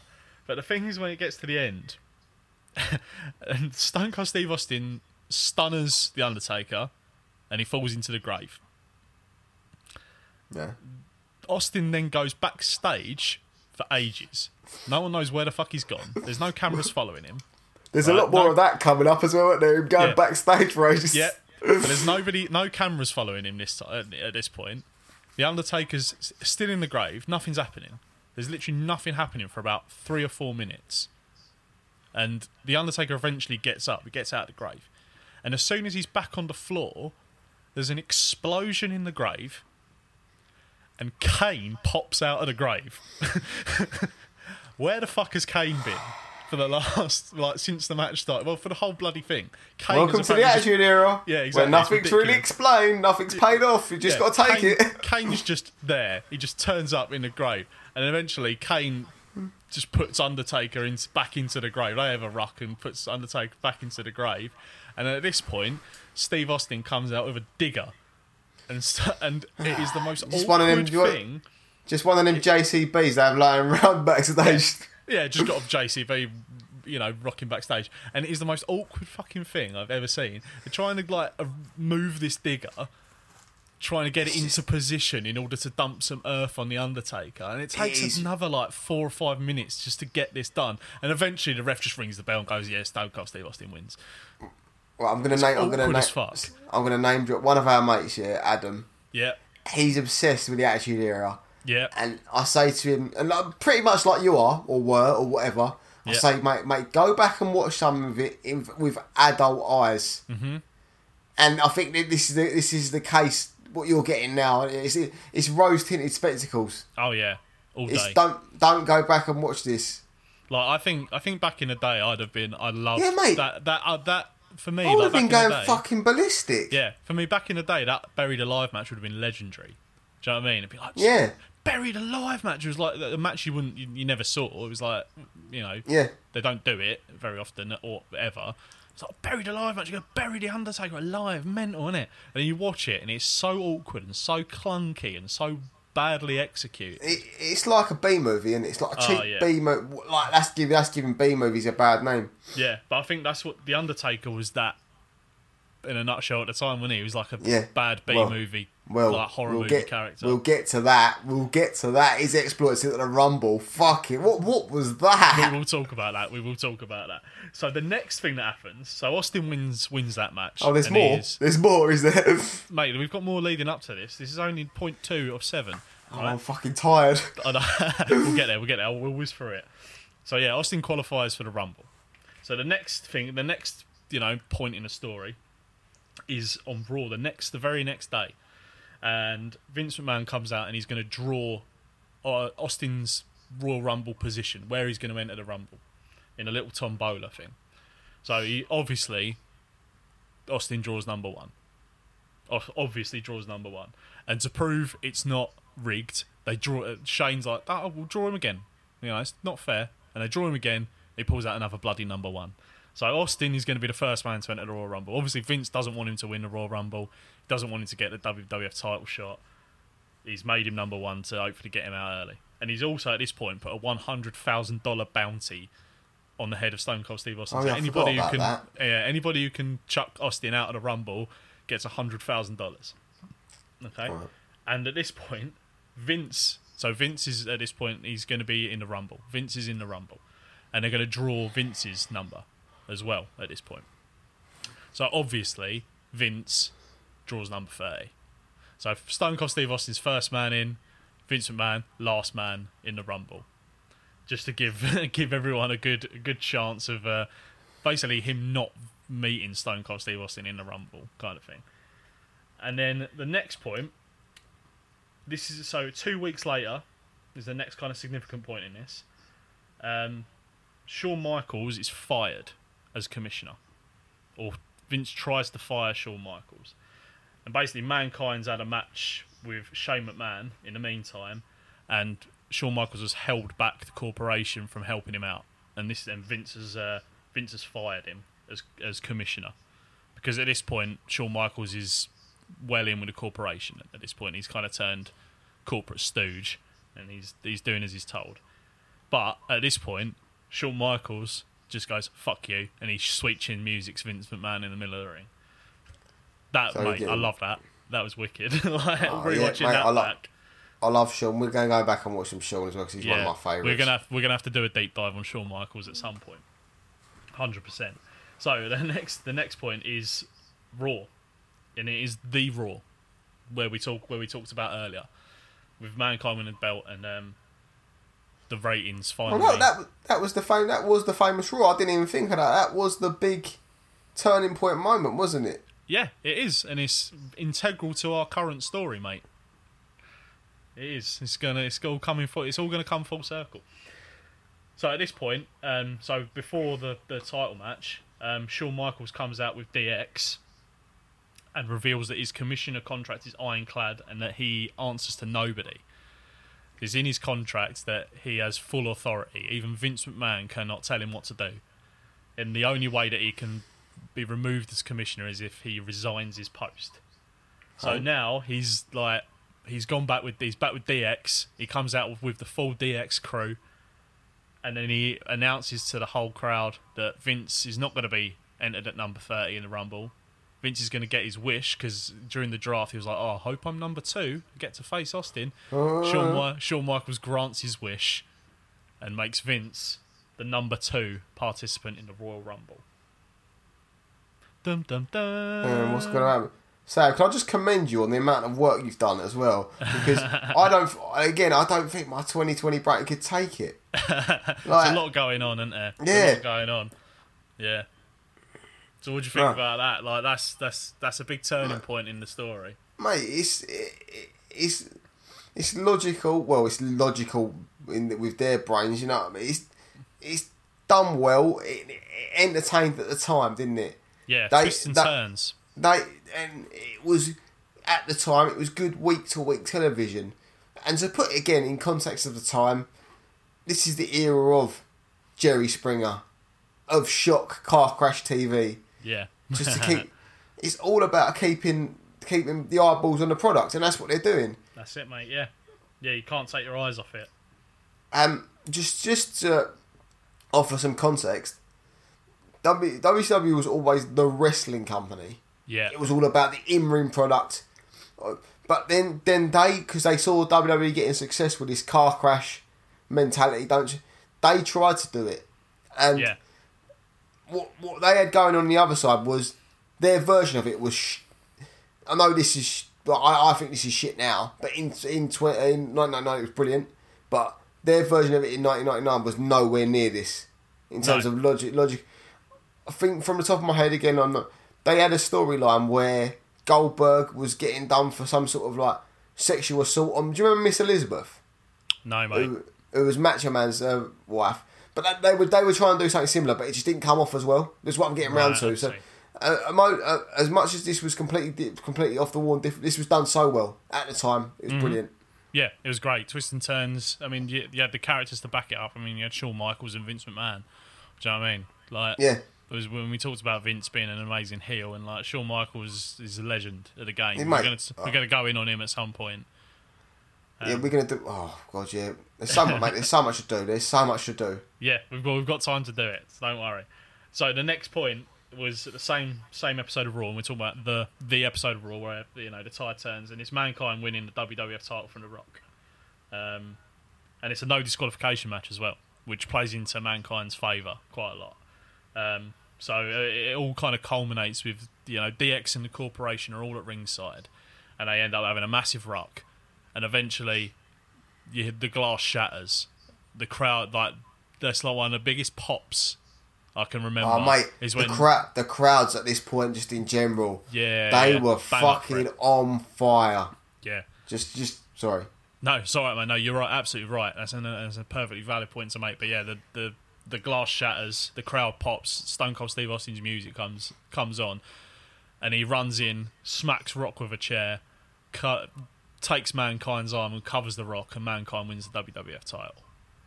Much to the annoyance of Vince McMahon, obviously, because Yeah. obviously they're having a big big feud at the minute, and then he's just come in and caused his champion, the corporate champion as he was then, not the people's champion. He was the corporate champion at that point, See, and he's uh, my my guy, my yeah, guy. yeah, yeah, and he's lost the he's lost the belt to mankind, and all the time like mankind's been given like the run around, and he's like been spouted as this horrible abomination that they lock in the boiler room and this kind of thing, and he's like this Yeah. horrible, ugly. You know, Quasimodo type character at the time, and like, and it Missy was such a Foley's baby boy. uh, yeah, exactly. And I love him. I love, I love Mick Foley. I love Mankind. Like, I think, yeah, Man, Mankind as a character, just I love him. He's, Yeah, he's so, ticks- so ticks- cartoonish, but like, Ticks so, a lot of boxes for you, Sam, didn't it? he does. He's a bit dark. He's a bit mysterious. You know, he's a bit of an out. He's well, massively outsider. But um, I tell you, we went we went on a stag do, um, uh, to a music festival, and we all dressed up as wrestlers, and I dressed up as Mankind. See, Yeah, It's all made, coming- I, I made my own leather mask. I had my own my little. Mr. Socko. I don't, I don't want to know what that was used for after, Sam. What you get up to in your, you get up to in your private life is your business, man. Yeah, but no, um, yeah, I've I've got a big soft spot for mankind, for Mick Foley especially, but oh, but Mick, you know, he's had a few characters, but mankind, need- I think, is is my favourite. Of We his. need to go back and watch. You know how he's a hardcore character. Mm-hmm. He beca- in his early career, in between when he went left WCW and before he went to WWF at the time, Mm-hmm. he did an, he did an anti hardcore character right. where like he was so he tried like his character was anyone that hit anyone with chairs and but it was it, to me it was his greatest character. This Yeah. like clean cut, like didn't want any violence or anything like that. Right. It was just such and because it was in ECW where the crowds are so vociferous and so angry. That Yeah. it got right under their skin, and they were like trying to attack him. I mean, that's, but that speaks to the mentality of like some American wrestling fans, where they do think. But Yeah. it works so well. Like I, I've got to dig that out. I've got, I've got it Yeah, here somewhere. It we're going to talk about we're going to talk about Mick Foley's dedication to the business and that kind of thing in a set in a in a bit when we talk about the Rumble. Um, but I just want to just finish off the story until we get to the Rumble. Uh, We'll, we'll go through this quickly. No, mate, it's fine. It's fine. It's all good stuff. Um, so essentially, uh, at Raw the next week, we have a promo. Starts off with a promo between well the Corporation and Mankind, and Mankind accepts the I Quit match. Um, mate, that's it's one of it's one of my favourite memories of that time. That promo. Okay. And you heard you heard it in the clip before we started talking about it, where you know mankind you know doesn't want to he doesn't want a title shot. He wants to he, he essentially wants to like he wants to fight Austin at WrestleMania. You know he wants to headline WrestleMania and fight Austin at WrestleMania. That's like that puts mankind like uh, you know main event in WrestleMania. Do you know what I mean? That's what he wants. That's as a character. That's what he wants. And then you have got the Rock and the Corporation pressuring him, going for this, and eventually thinks, right, well, this is a match that I can win. This is my wheelhouse. An I quit match. The amount of shit I've been through, all the barbed wire and all the chucking off of stuff and all the bumps It's all he's taken. it. This is it. This is what I can do. This is this is how I, you know, beat the Rock again and retain my title. And this is, you know, it's just such it's such compelling. That's the word. That is the word, Yeah, mate. it's so compelling.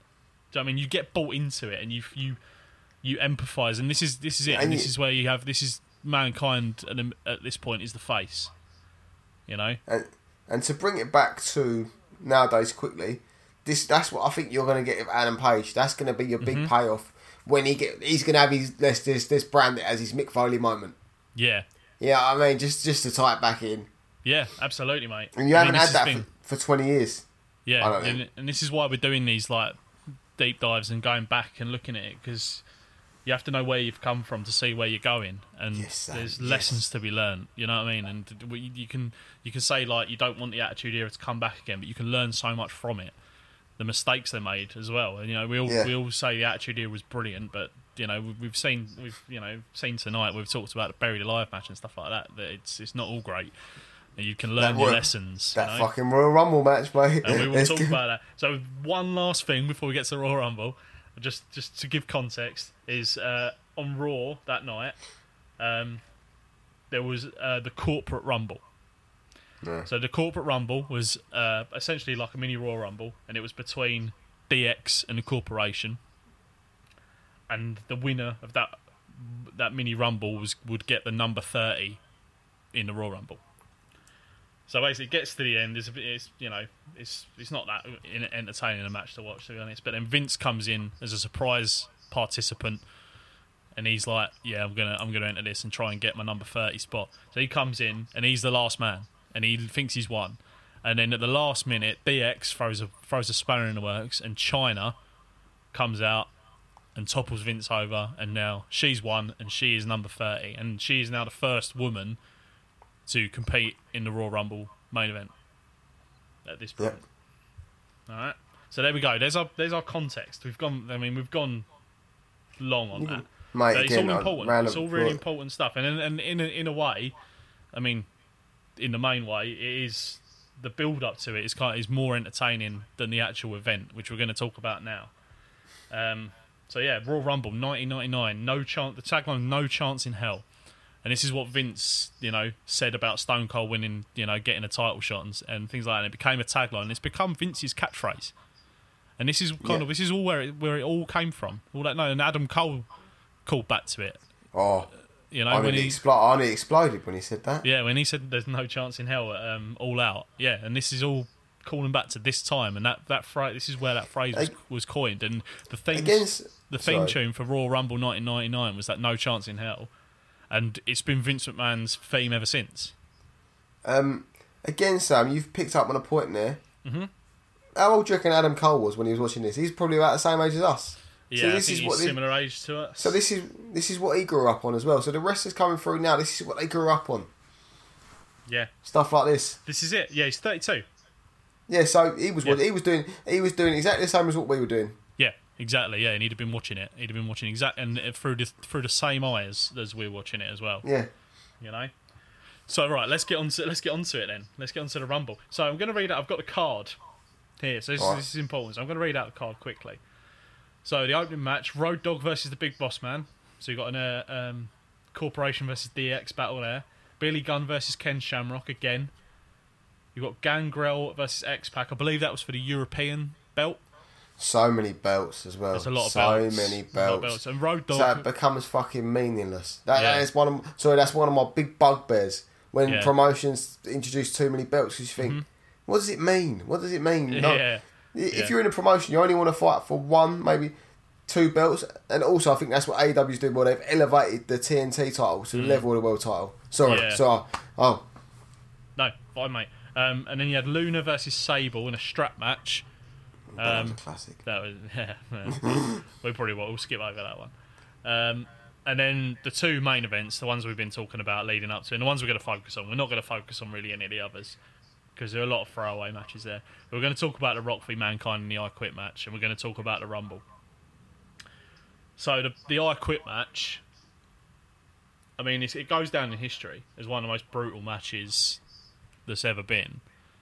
Um, I mean, not huge amounts of blood and things like that. I mean, Foley was bleeding at the end, but so we'll run through it. So basically, The Rock kind of has mankind on the ropes throughout the whole thing, essentially.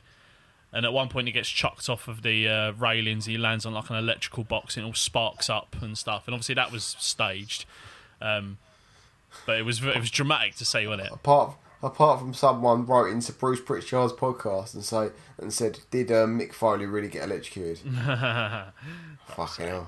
They Fuck's walk amongst. They walk amongst. I us. know, right, mate? Yeah, unbelievable, unbelievable. But the thing, I think the main talking point from that is the end of the match, and mankind's Mick Foley. I say Mick Foley at this point because he took he took him. He was only supposed to take like four or five chair shots to end that match. He ended up taking eleven chair shots to the mm. head. Right, and mm. this and this is when people say wrestling's fake. There's nothing fucking fake about this. That geezer took eleven steel chair shots to the, They are, to the they, head. are, they are metal. They're not plastic chairs. They're not No, plastic. they are metal chairs. Um, yeah, you're probably going to get onto this, but him and, him and The Rock had beef over this for a little while Yeah, because he said The Rock was excessive. Yeah, well, this is the he thing. did. I've actually seen a quote from Mick Foley, um, and apparently, looking back on it, like now, he's talking about it in hindsight. But Foley was using that match, and this is what we're saying about Foley caring about the business and trying to elevate, elevate the, sp- you know, the spectacle. Is that he was there to use that match specifically to elevate the Rock Yep, and show the Rock's sort of meaner side. that's what you're ele- supposed to do. Yeah, to elevate him for his upcoming feud with Stone Cold Steve Austin. And Yeah. Mick Foley took 11 chair shots to the head to do that. Rock, and I think from reading between lines, Rock, Rock took liberties. I think uh, that Yeah. use. Yeah, Yeah, I think you're mean, right. I mean they're all good now, but it just shows you at the time. Well, this is it. And this thing, like it was, oh, it was revealed on Raw the next day that Mick Foley never said I quit, and it Was was, it- all on a tape. It was But the, the- boss man recorded it, weren't it? Was that is that the, Something like that. something yeah. like that? It made a recording. But the- Again, it's like Yeah. wacky, but it's like a little fun detail, isn't it? But the thing that some people might not know is that Mick Foley was actually unconscious at that point. It was all it was all planned, like supposedly planned that, uh, How that mankind, that he knocked mankind out and it was going to play a tape.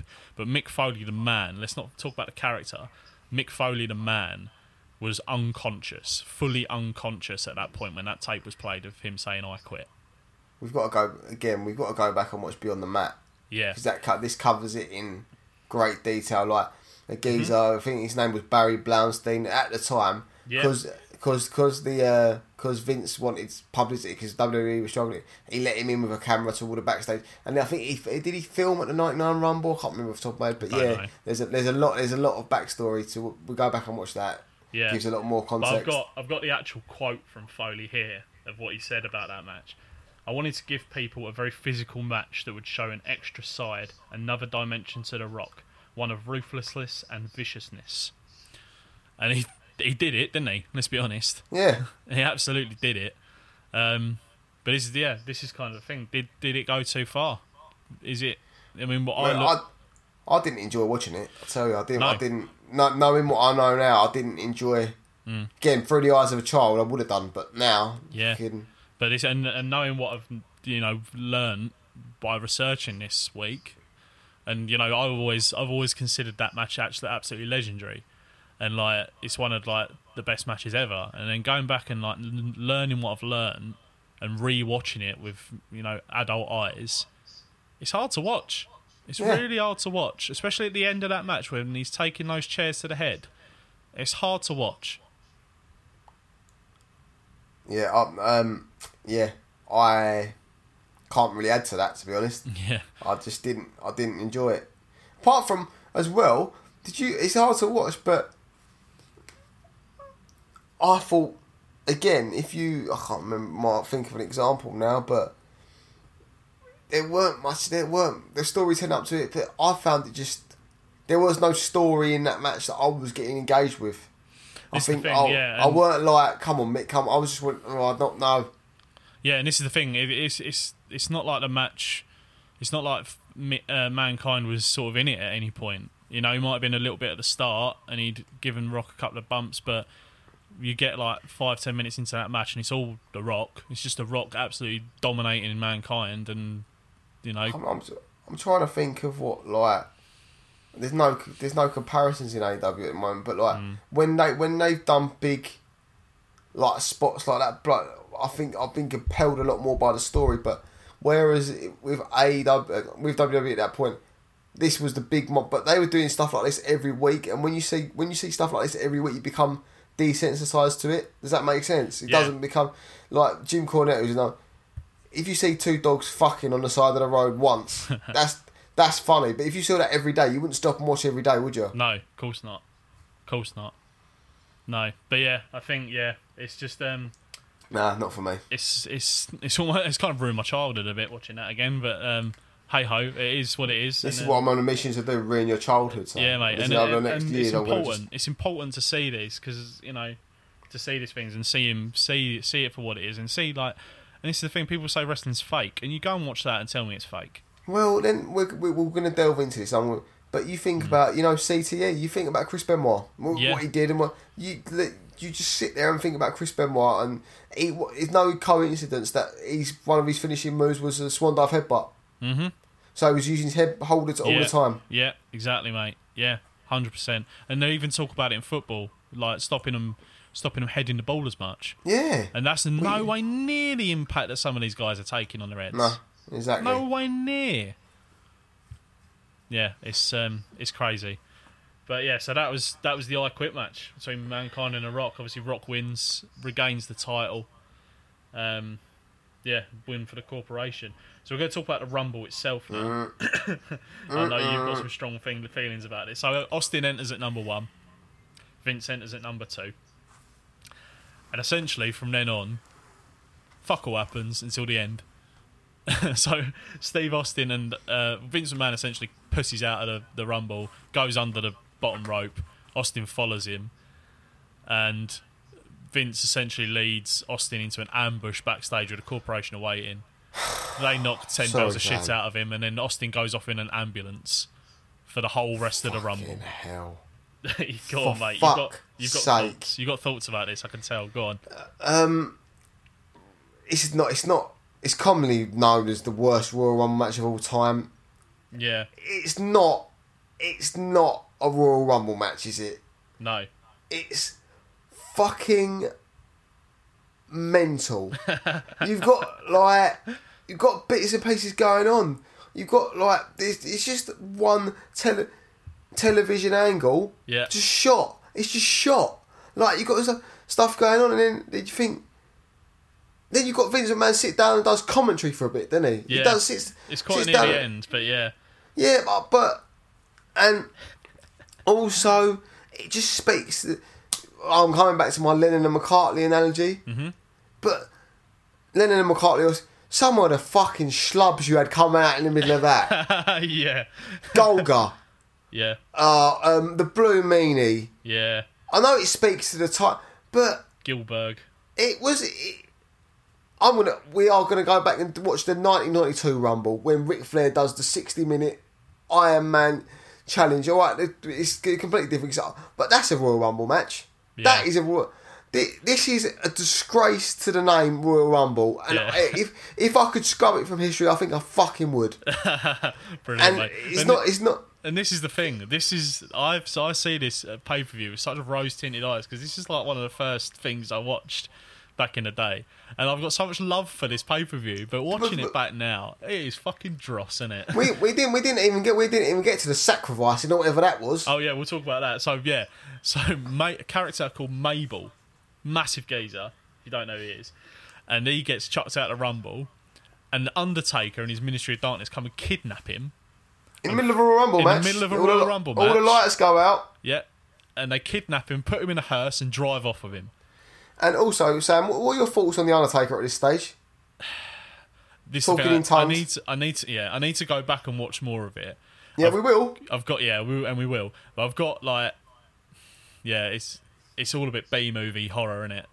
Do you know? Do you know what the idea between behind this character was? Yeah, go on. Again, his Attitude Era is meant to be a bit more. He he was meant to start. This is where the lines of reality and. But he was meant to start believing he was the Undertaker and he could be a minister. Right. So like it goes on to people have to try and talk him out of the fact that he's not actually some sort of cult leader. Yeah, right. Okay. And and and the Undertaker actually is on record saying that this was the worst part of his career. He hated playing this character. Amazing.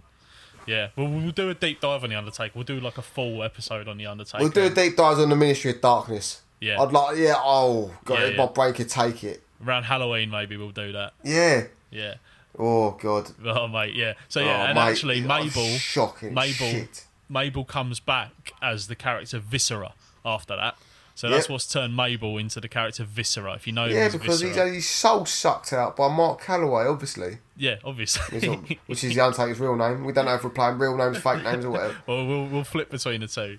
And, uh, Sometimes. and a lot of, can I just say, a lot of Yeah. shit. There was, there's a geezer called Vince Russo. Yeah, I want to educate you. Vince Russo was um, Vince McMahon's right hand man yeah, at the time, and but obviously a lot of his stuff did work. Mm-hmm. Yeah, a lot of this stuff did work. 'cause It drew, it drew, it, looking at it, but it drew ratings, Sam. It drew ratings, and it, it was the most consistent boom period of the whole Mm-hmm. ever. But Vince Vince McMahon, by all intents and purposes, he'd come up with, he'd come up with ideas. Vince Russo, and Vince McMahon would say, "Yeah, we'll just tweak it to do this." yeah, So like, we'll go and do a deep dive because there's a lot. Vince Russo is an interesting character. yeah. We yeah we can do something on him at some point. But yeah, so we get to the um, and actually when Mabel gets put in the back of the hearse, that's the point in which the ambulance comes back, and Stone Cold Ah. Steve Austin jumps out of it and runs back to the Rumble. Knocking everyone out of the rumble. He's, he lasts a good twenty minutes in the rumble again, and it's just him waiting for Vince. And Vince reluctantly joins him back in the ring. And at that point, The Rock turns up, just out of nowhere, and him and Austin are just like having a row. And then Vince just comes up, knocks him on the head, and Austin flips over the rope, and Vincent McMahon wins the Royal Rumble. You know that noise I just made? Yeah, I just Yeah. um yeah, I don't I don't know what to say. You just got nothing. You just got nothing to say at that. It's, yeah. When when you compare what we reviewed last week to this, just I know, I know it's completely different, but Yeah.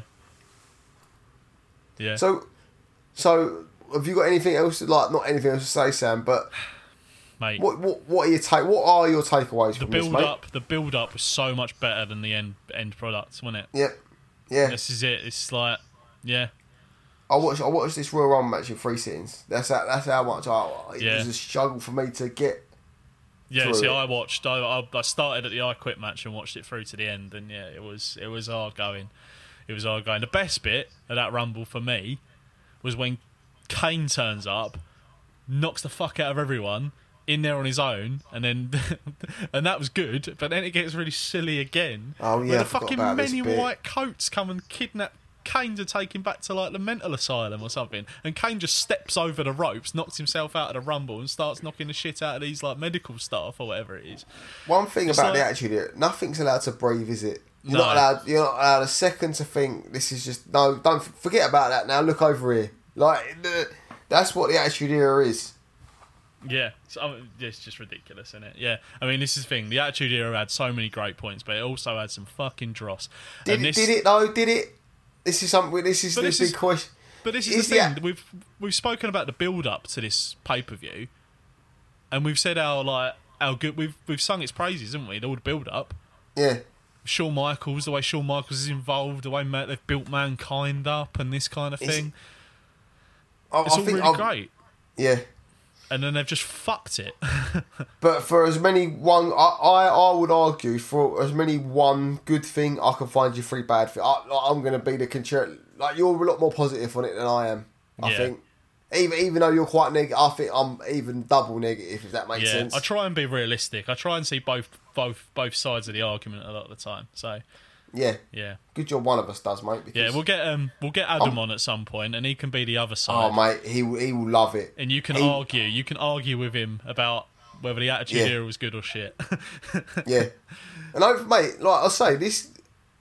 If anyone wants to get in contact with us and are willing to come on and argue some points or whatever, yeah, I'm, I'm, I'm more than willing. If if they're willing, that they feel that passionate about it, I'm willing to open up the call to anyone. yeah, sure, mate. Yeah, I am. And we we were gonna have a like a question and answer uh, thing uh, this week, but as you can see, we've like we've gone on for a long time with this, and we had a lot Yeah. of news to talk about.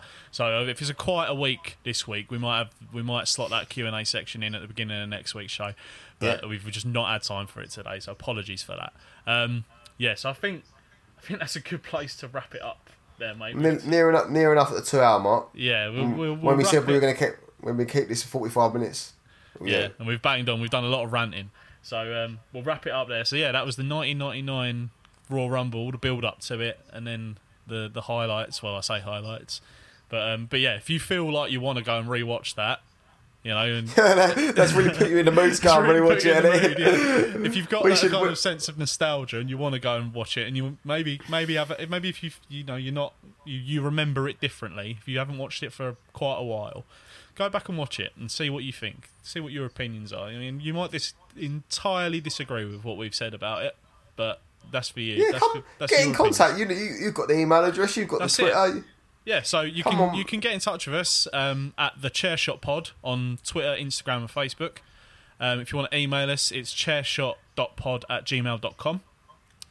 Um, yeah, feel free to get in touch if you've got got your own opinions. If you've got any questions for next week's show that you want to get on, and we'll answer them as best we can. Um, yeah, so for next next week, we're going to be talking about. We're going to do our usual news. We're going to do AEW roundup, but at the end, we're going to talk about the January the fourth, twenty ten episode of TNA Impact. And do you want to just uh, just tell people what why we're doing that, Nick? I think what this is good. We did this last week was your pick, wasn't it? Yeah, This is this is my pick because this was the we had the we had the Monday Night War Part One, what we've we've kind of covered in some depth and detail, haven't we? Mm-hmm. But Impact TNA Impact Wrestling has been a, was around since two thousand and two, but they were very much again a wrestling based company. But then they had the bright idea to bring in Hulk Hogan mm-hmm. and move and move their product to it was always a Thursday night. But Yeah. no, they, they were going to recreate the Monday Night Wars. they were going to they were going to try and take on Vince. You know, so this was the last attempt before AEW. Because even though I would argue AEW are not trying to take on WWE in that sense, but go head to head, mm-hmm. and it went disastrously disa- to the point of what when the Monday Night Wars lasted. This version incarnation of the Monday Night Wars lasted two months, three months, I think. yeah. Right. Well, don't let's not spunk any more on it. We'll talk No. about it next week. Um, so yeah, you've got that to look forward to, and there's going to be uh, there's going to be some opinions on on that, some strong opinions, I'm sure. Yeah. So yeah, please um, join us next week. We're going to uh, going to attempt to do this. This is going to be every Wednesday coming out. Um, so yeah, um, tune in next week on the Chair Shot Podcast. Thanks for coming. Bye bye. Loved it.